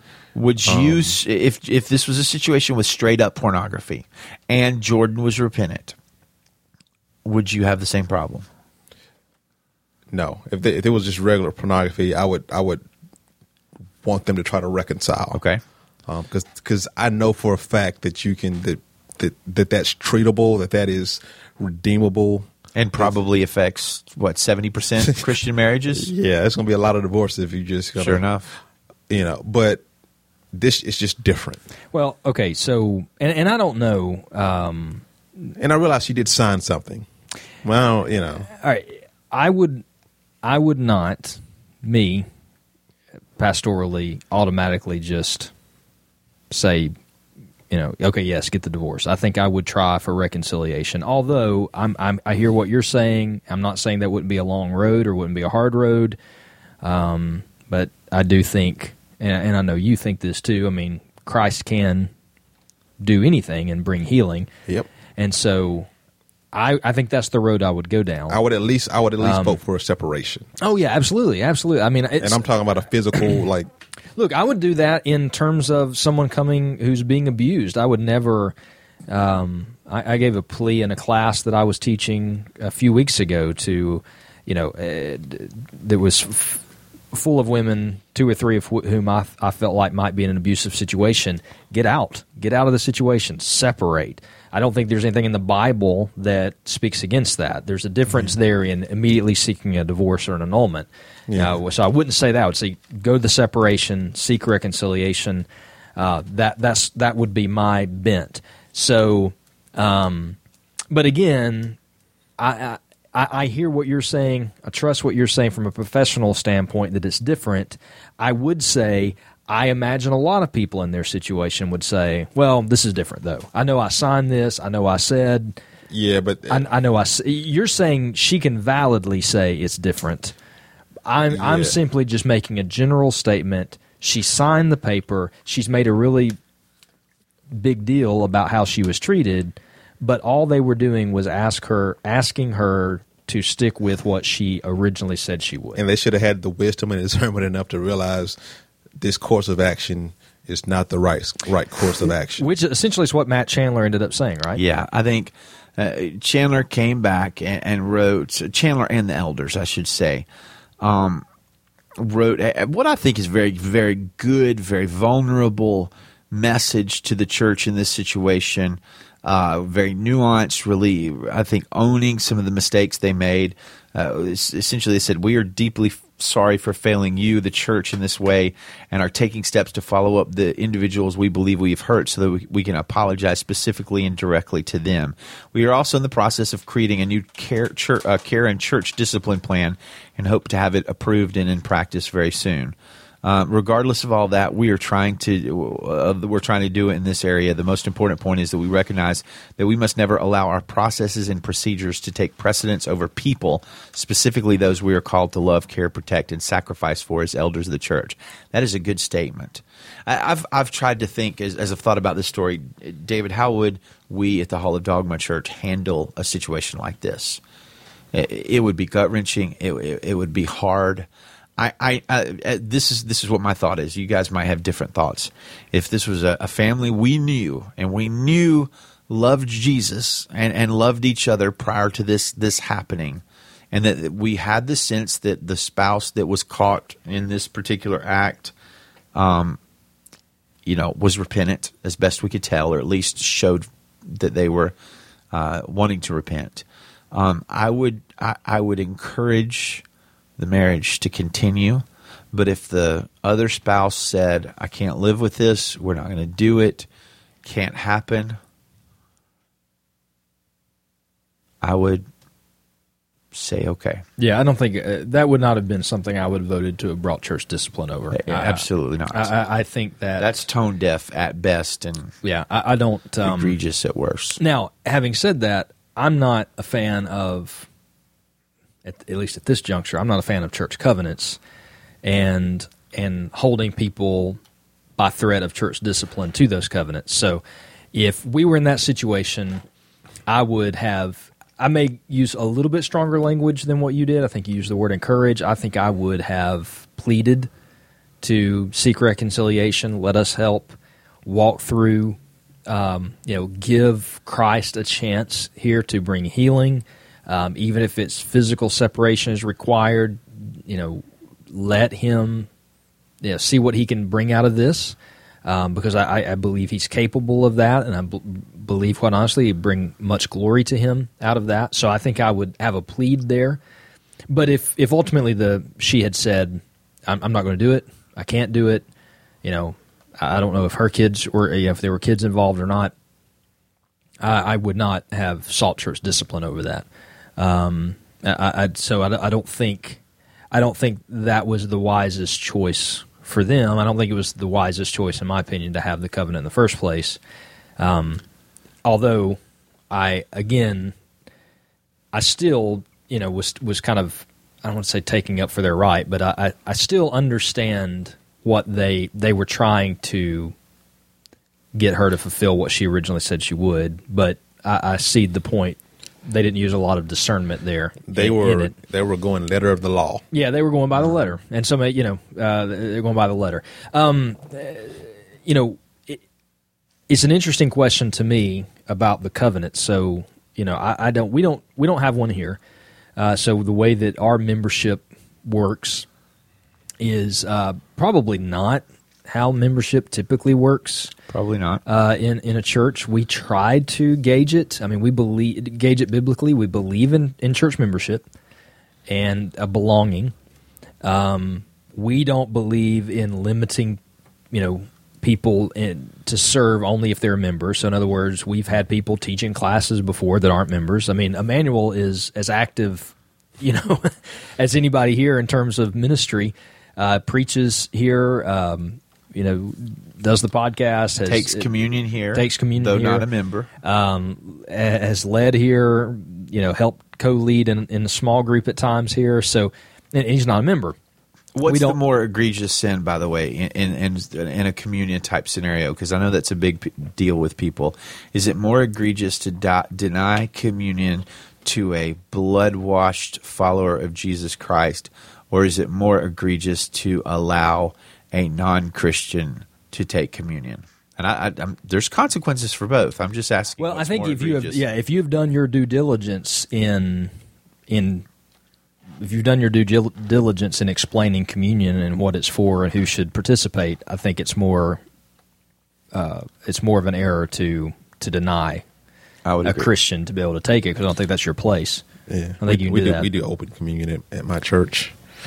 but but we don't have we don't limit you know things to just members. Uh, what we do is, is is if if there's a family who has been going here and they say you know what we want to be a member here, what we what we have laid out in our bylaws is that by saying and signifying I want to be a member in this church, you're doing a few things. One, you are saying I'm going to invest here. Uh, now we're not talking about money. As a matter of fact, we specifically uh, we don't limit that to just money. Specifically, we have that laid out in our bylaws that we're not just talking about money because some people don't have that, but we're saying you will invest of yourself in the other people. That that's the commitment you're making by being by joining with the fellowship is that you're going to invest time, talent, treasure into the fellowship, and we are promising to do good back to you thinking of the verse that says, Do good to all, especially those of the members of the household of faith. And there is a portion of that where um, well, that's essentially the, the church membership agreement. Now, we do believe in church discipline. I think in the seven years that, seven or eight years, Chase, that you and I have ministered together, there's been one instance of church um, discipline here. public instance, one public, I'm sorry, yes, one public instance of church discipline here, which is the one that stands out in my mind. But that's not something that we roll around. We do believe in that. It's not something we roll around doing all the time. Um, I don't think we necessarily have anything tied to if you do this, this is church discipline. But we, we have it laid out that being a member, you would allow Yes, you agree to you that. agree to church discipline if the church sees that as necessary, but we just don't have it tied to Yeah. anything. Mm-hmm. So I, I just don't biblically know where we get the concept of A covenant. a, church covenant for membership. And so that makes me really nervous to say to ar- you know kind of arbitrarily or even using biblical principles come up with a covenant. If you are going to be a member here you are coveting with the, the people here and the church. I, I don't I just don't I don't know where you get that scripturally. It makes me really nervous. I'm not a fan of that because of it and I'm certainly not a fan of creating something I don't really see in the New Testament and then tying church discipline to all the parameters of the covenant. That can be that can be dangerous. I, I'd love to know your take on that, Emmanuel. Let, us say this real quick. Um, yeah, we don't have covenants here, uh, but at, at the same time, I believe Hebrews thirteen seven. I believe Hebrews thirteen seventeen. I believe in leaders leading in the body of Christ. I even believe the word calls people in the church to submit to leaders in the body of Christ. That's Hebrews 13, 17, right there. Obey your leaders and submit to them, for they keep watch over your souls as those who will give an account. But you know what? If somebody comes to the Hall of Dogma Church or any other church and they say, hey, we're leaving, uh, well, there is no authority I see in the scripture for an elder or a leader to say, "Oh no, you're not leaving." Um, I mean, what are you what are you going to do? You're going to roll the tanks out? Did the, if you're leaving, well, okay, then then um, grace to you, you know. Yeah, and I and I read their uh I don't even know what to call it, their reasoning for church covenant. I forgot what it said, but a lot of it was about culture. That culture has you have to have a commitment and every culture has commitment to certain ideals and Christians are called to you know live together in community and because of this I mean it's it's standard reformed stuff where you don't see what you want in there and you make it up and then claim to uh, claim that it's biblical. So you're not a big covenant guy. No, Church I'm not even. I'm not even a church membership guy. Oh, really? No. At all? So if you planted a church, you would not have any kind of membership. I don't know that I wouldn't have it. I just don't know that I'd be dogmatic about it and try to make it seem like it's from the Bible and quote that you know and and, and try to make it seem like people in Bibles were times were were signing up and going to new memberships class, you know, and stuff, and you got to sign this document. Now, I've been members of churches, uh, you know, so I don't have a problem with pe- people becoming members of churches, in as much as I have a problem with this idea that church membership is biblical. We, we look. We don't have. We, And- we and- don't sign anything. No, I no, um, I, But and, that, and it's not to say that you, that it's and I don't when I say it's not biblical, I don't mean that it's sinful either. New Testament gives us a lot of leeway, and I'm okay with that leeway, but just don't try to like force it down my throat that you know. that- do you do you think church discipline is valid? Yes, um, as somebody who's been under church discipline, um, my pastor is my mentor. He has he has the right to get into my life. Um, but I don't think this type of church discipline is valid. I think this Like once she says she wants to leave, she's gone. You shouldn't be calling her weeks later saying we're putting you under church discipline for leaving. Let me let me tell you the only scenario that I can think of off off the top of my head where I, I'm thinking, uh, uh, you know, really agree, uh, egregious acts. Let's say that you had a church leader who I don't know had an affair with a you know church member or something. You try to put them under the ch- church discipline. They just say, you know They what, leave. I'm just out of here. Yeah. And you hear they're down at a church, you know, on the other side of town or something. I probably pick up the phone and call the pastor of that church and let him know what's going on. Uh, If you want to call that church discipline, I do because w- not necessarily, hey, he won't submit to us, but out of, I, I think you need to know this situation, think he's running from it, and um, he he would not allow us to care for him, and so I'm making you aware of the situation. I, I can see myself doing that in that in that particular situation. Now, a, a, a member of the of the church who just left because they were upset about the songs we were singing on Sunday morning, and they broke the church membership agreement. You know, they're gone. I'm not. I'm not chasing them down. I'm not. I, I have no power to be able to tell them to leave. Not leave. I don't even think I have a power to be able to tell the other guy not to leave. But I think I have a responsibility to let the fellowship where he is going know the situation. That's, That- that's my view. That's tough. I don't. Oh, I don't like to snitch. Just how I was raised, so I don't know if I'm calling up. Well, in the mean streets of Jasper, Alabama, And here, here, but here's the thing: we didn't have. it's not my job to do the other church's vetting for them.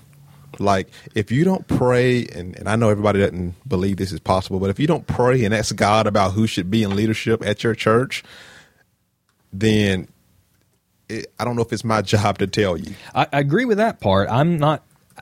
I- agree with that part, but I do think an elder is, you know, as Chase is mentioning the Hebrews 13 passages, Hebrews 13, 17, Mm-hmm. obey your spiritual leaders, obey your leaders, submit to them. They are keeping watch over your souls. I'm not They're- God's snitch. I I see. I think in that situation, it would be bad for the soul of that person to be able to run away from the problem and just go somewhere else and act like it never happened. And I would feel the responsibility to Now, At I least probably, let them know. I, probably wouldn't follow him to the next four or five churches he went to, No. but I would go to that one. Um, I, I think, uh, I think there's there, there's I don't know how to exact you know how how to get all those verses in my mind clear. I do know the Bible says if you're going to be a teacher, if you're going to be a leader, you're going to be judged more strictly, and there is a sense in which you are watching over the souls of the people in your congregation uh, that is under your fellowship, and that's a that's a big deal. And I don't know. That's my personal conviction is that I would need to do that. So, But would would you let them know that's how it works on the front end? So, okay, if you become an elder here and you leave for any, you know, for reasons that we don't think are that's a good question. I uh-huh. would. I don't know that we have that written into our because Documentation because if you don't have it on the front end, then I think at least these guys they did have the covenant kind of laid out. so out. she kind of knew what she was getting into, but not to the extent that she was getting into it. But if you don't have that written in there, to like, look, if you if you leave and we don't like we, and we don't think you left for for the right reasons, we're going to follow you to your next employer, and you know, like I, Yeah, I, I'd go with the same thing David would. Uh, I, I would not do it. I don't know that we'd do it out of vindictiveness or spite, but in a moral failure type situation, they go and grab a job from you know First Methodist, First Presbyterian, or whatever. Yeah, well, And, and look, I think No, I, I would even tell them what I'm doing. I mean, Sure. I, I, You- this you is a let 'em know. situation where I'm trying to reach out to them. I am trying to get them to to stay and and be a part of you know reconciliation, restoration. Um, but if they just refuse, I'm going to tell them, well, look, I, you know, if you're just going to try to run somewhere else, uh, hey, I, you know, I'm going to follow this up with a phone call to where you where you do go, uh, and let them know because I I, You want deal you with this. I, I want you to deal with this. yeah.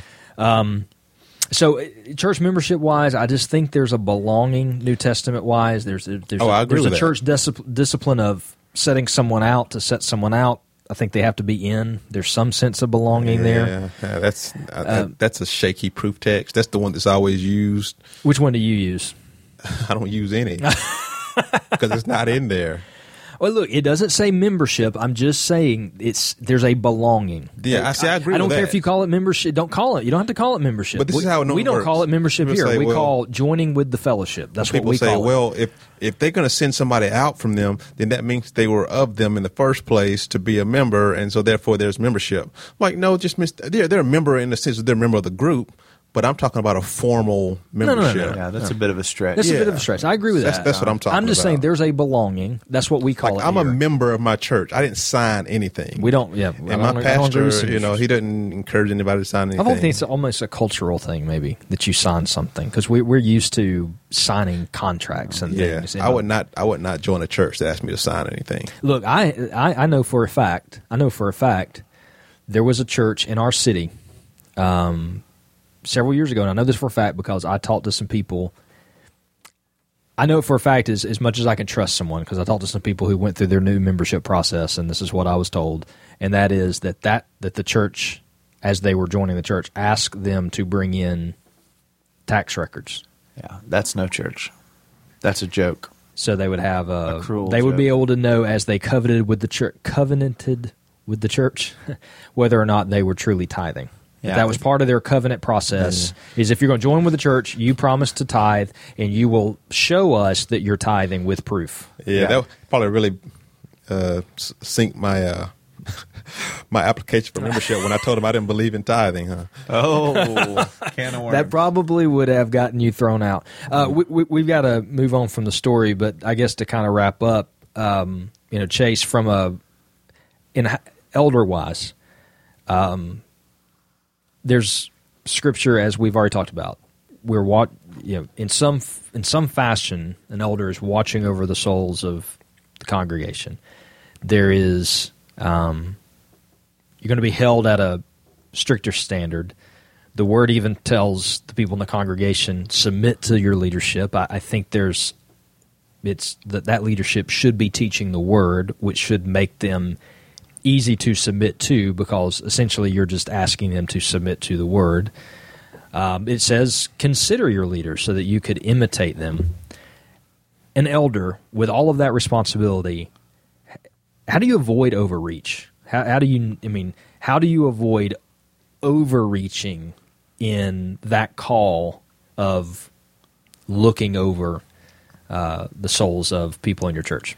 Uh, you, you, that's a that's a bigger discussion than probably what we have time for. But I would say if you're an elder or church leader, you lead, you pastor, you teach, you do not control. When you step into the realm of control, you are out of where you're to be as a leader and a pastor in the church. You are not the head of the church. Christ is the head of the church. He is. Uh, you are not in control. He is in control. And I think controlling elders are as dangerous as rebelling members, if not more so. Control is a dangerous thing to grasp for as a leader. You mm-hmm. want to control things you cannot. You are not in control. You will not be in control. To the degree that you are in control, is trouble.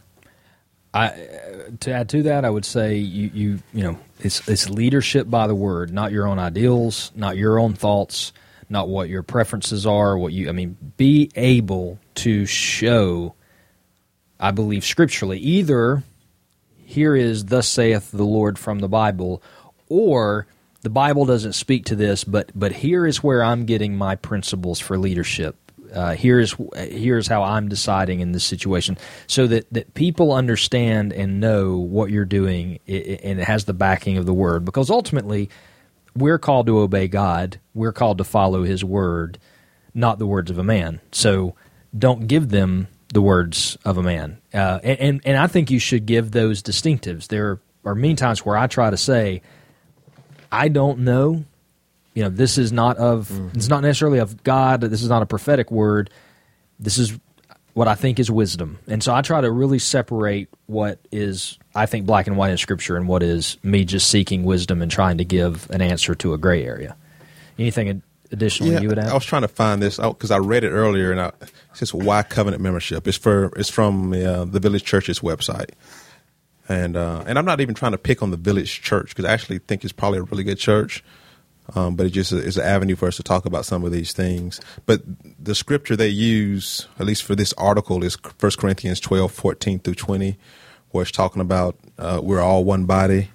Um, if we're all a single member, well, what where would the body be? As it were, there are many parts yet one body, and that's what they use for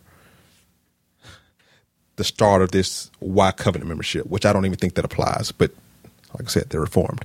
Um, where are the days of duty and promise, pledges and vows, oaths and formal agreements? Contemporary Western, Western cultures are enthralled by choice and committed primarily to preserving the freedom to withdraw, move on, and reconsider and negotiate. We are faithful to our spouses until fidelity is uncomfortable and inconvenient. We are loyal to our employers until we get a better offer. Ours is a culture committed to consumerism, and if Christians are not careful, even our churches will be nothing more than a semi sanctified microcosm of the surrounding world. We attend when we want, are accountable to the degree we want, submit to whom we want, and only when we want, and give only when it is convenient. We are going through the motions and checking things off a list, but is this really what and how the and who the church was created to be? And, I, and, it goes on, but this gives you the, the the kind of you know partial kind of where they're coming from on why to do it, and it, it's a very philosophical reason, and they and they go to some scriptures too that I don't think apply, but but that's just how they open up. And I do at least respect when people give the scriptures so you can see where they're reaching their conclusions. Yeah, so you can figure out it, whether or not you would you agree got, with those conclusions. But you got to get through like the philosophical stuff first. Yeah. And I read the scriptures and they were not they were not compelling. Doing it on I, I, thought they were taken out of context. Doing something like that on the basis of human philosophy or ideals I think is shaky, shaky, shaky. So Yeah. So they use 1 Corinthians 12 the body as a metaphor.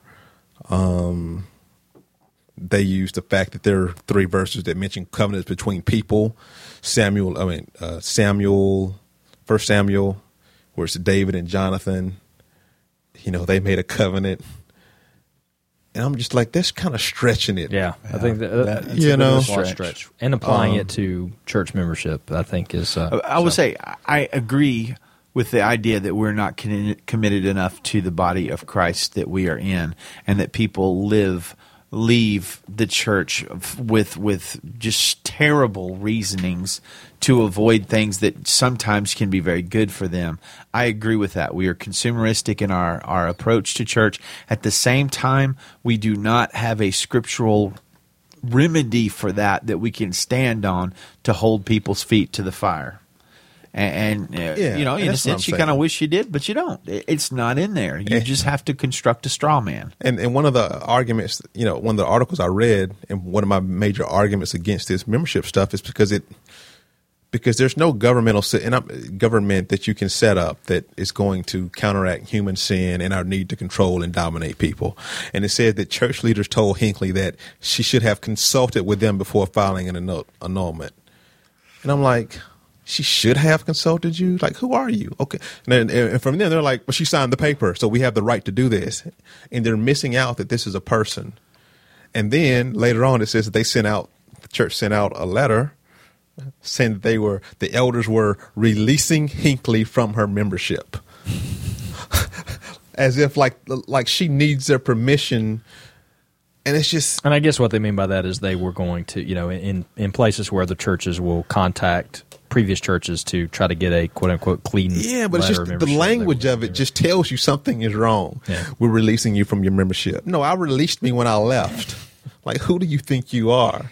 And so I read this quote along, and it was I actually I screenshotted it because I liked it so much. And it wa- this was like a couple of months ago, actually, but it's I think it's relevant It's by somebody named Burke Parsons. I don't even know who he is. Burke Parsons. Yeah. But it says uh, biblical accountability accountability is first and foremost an arm around the shoulder, not a finger pointing in the face.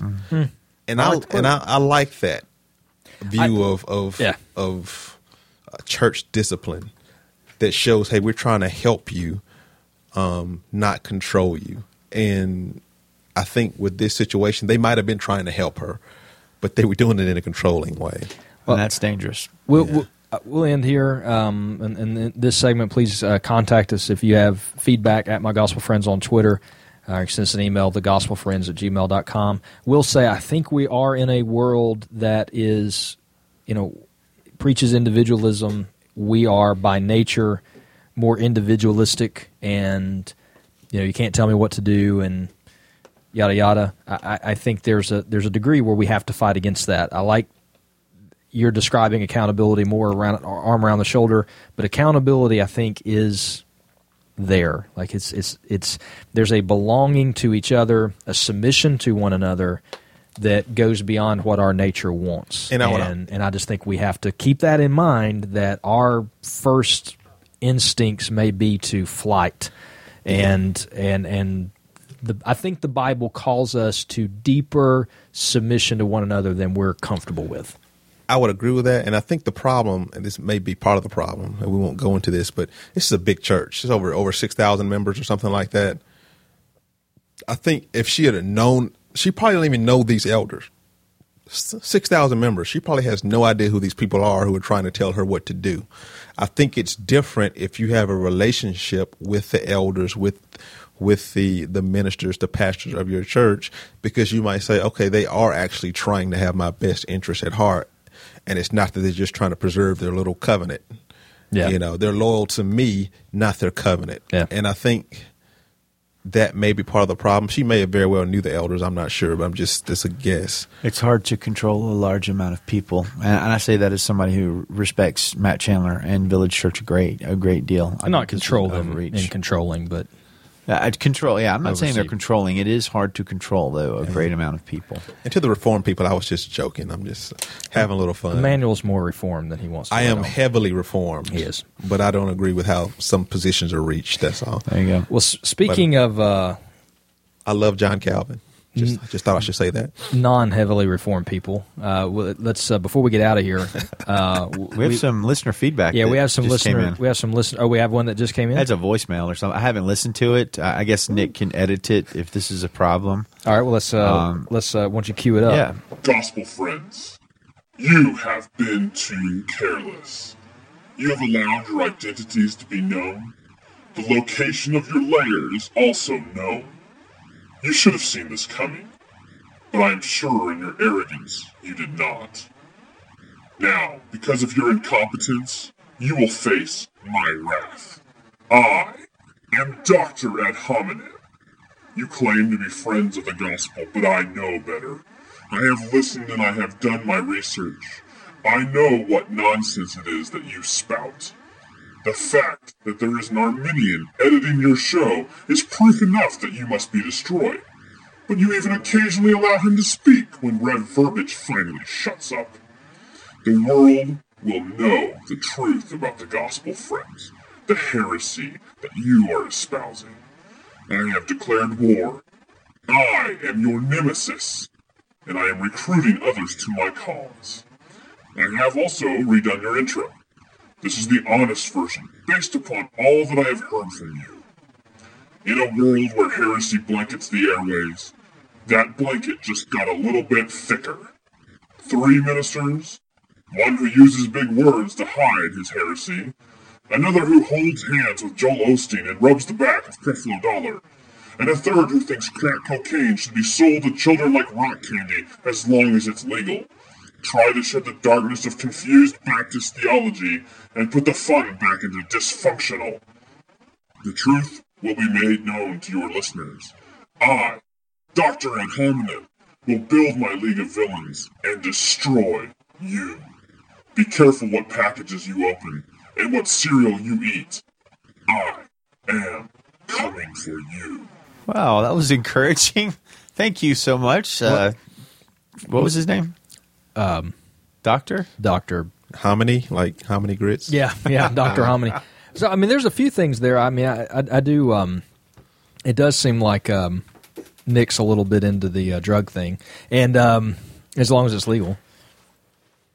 Yeah, I, I don't. I don't. Uh, I don't But take, I, I will not rub another man's back, Creflo or no Creflo. I don't take kindly to the the attacks on Nick. Let me just say that. Ah, okay, I'm just kidding.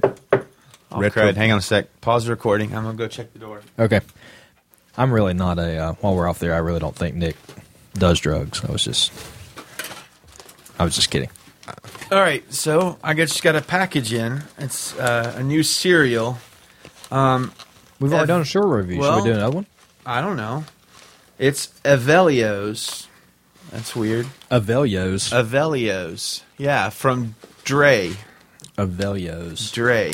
Do we know a Dre? Um, D-R-A? That's pronounced Dre, is it not?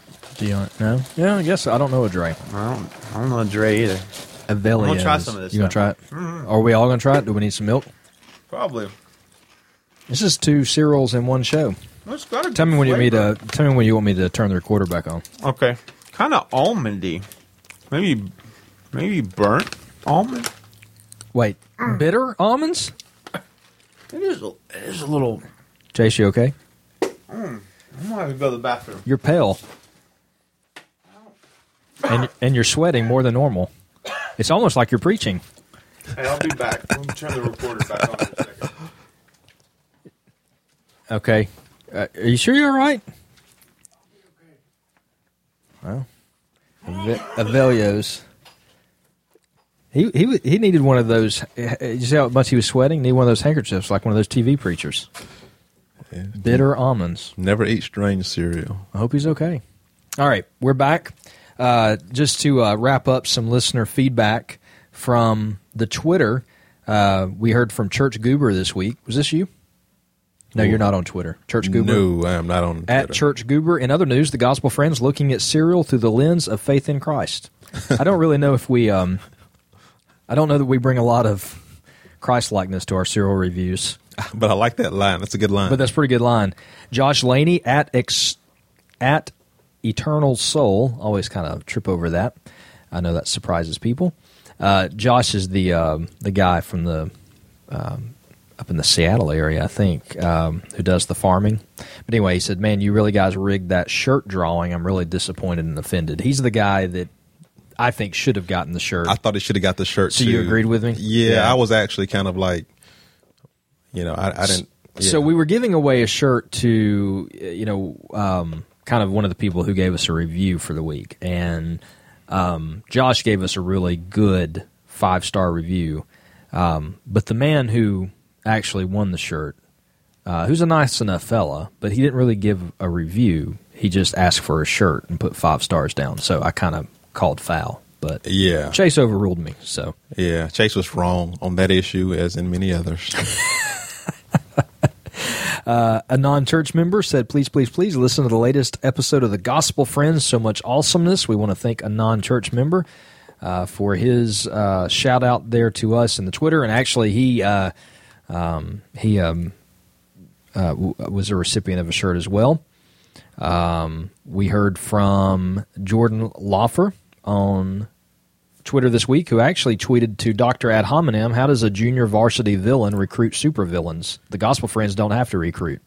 Good job, Jordan. Jordan is actually starting trouble in the hall as we speak. Oh, really? Yep, conversation about the Christian flag. Ah, is that getting a lot of. Uh, Yeah, and there's a pledge that goes with it, which I did not know. There's a yes, pledge that goes with the. So when my kids went to a Christian school, uh, every morning they would say the Pledge of Allegiance, and then they would say the pledge to the Christian flag. Did you did you never go to Vacation Bible School? I went one time when I was four years old, hated it, and my mother never sent me back. Okay, if you went, if you go to a good Southern Baptist Vacation Bible School, you have to say the the, the pledge to the Christian flag is part of See, the. I've never been in. I've visited Southern Baptist churches, but I've never. I didn't. I didn't know there was a pledge. Nathan Martin said that, that he grew up doing it.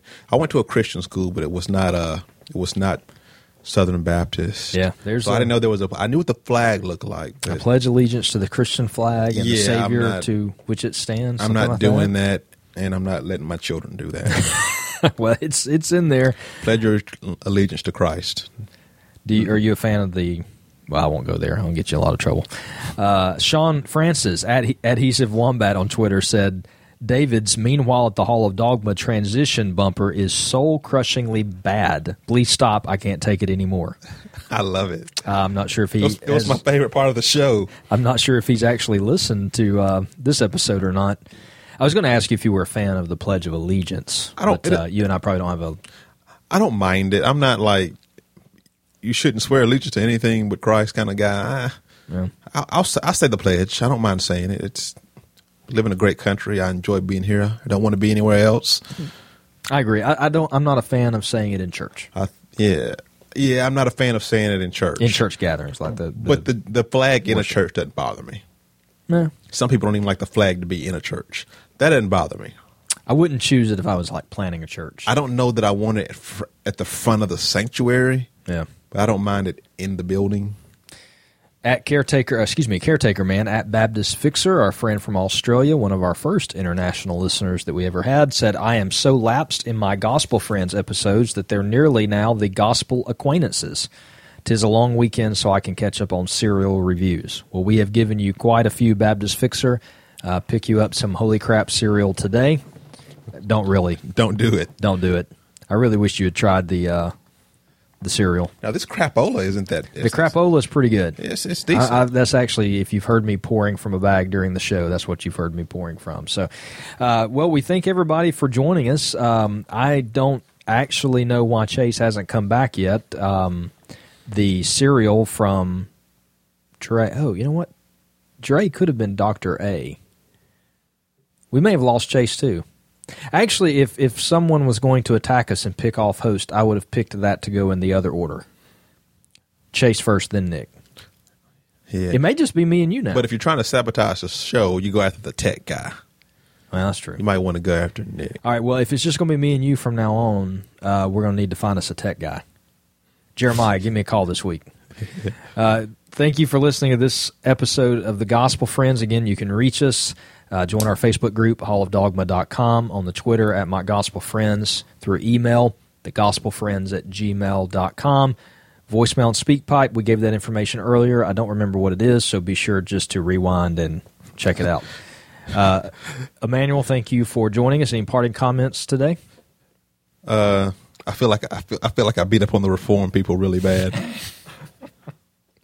Because Well, here's here's the thing: what- we have a lot of these funny conversations in the hall, and so people in the hall know that I'm joking. But there are other listeners who have no idea that I'm joking, and they're like, Yeah. "I'm not. I'm reformed, and I'm offended." See, I, And- I I know you well enough to know that you're you're really reformed anyway. But but yeah, but the the new listeners don't. They're like, "Who's Yeah. this angry Arminian who keeps?" you know, you are far from an Arminian. All right, so your parting comments are I'm sorry. I, I- I feel like I should say that as you know, because I really don't want to offend uh, Yeah. reform people unless I'm face to face with them. um, no, seriously.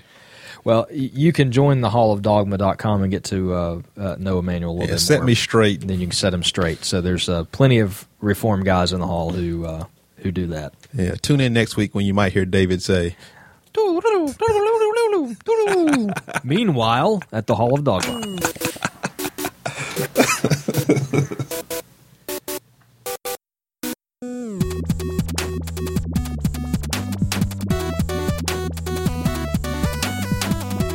Jesus is a friend of mine. Jesus is a friend.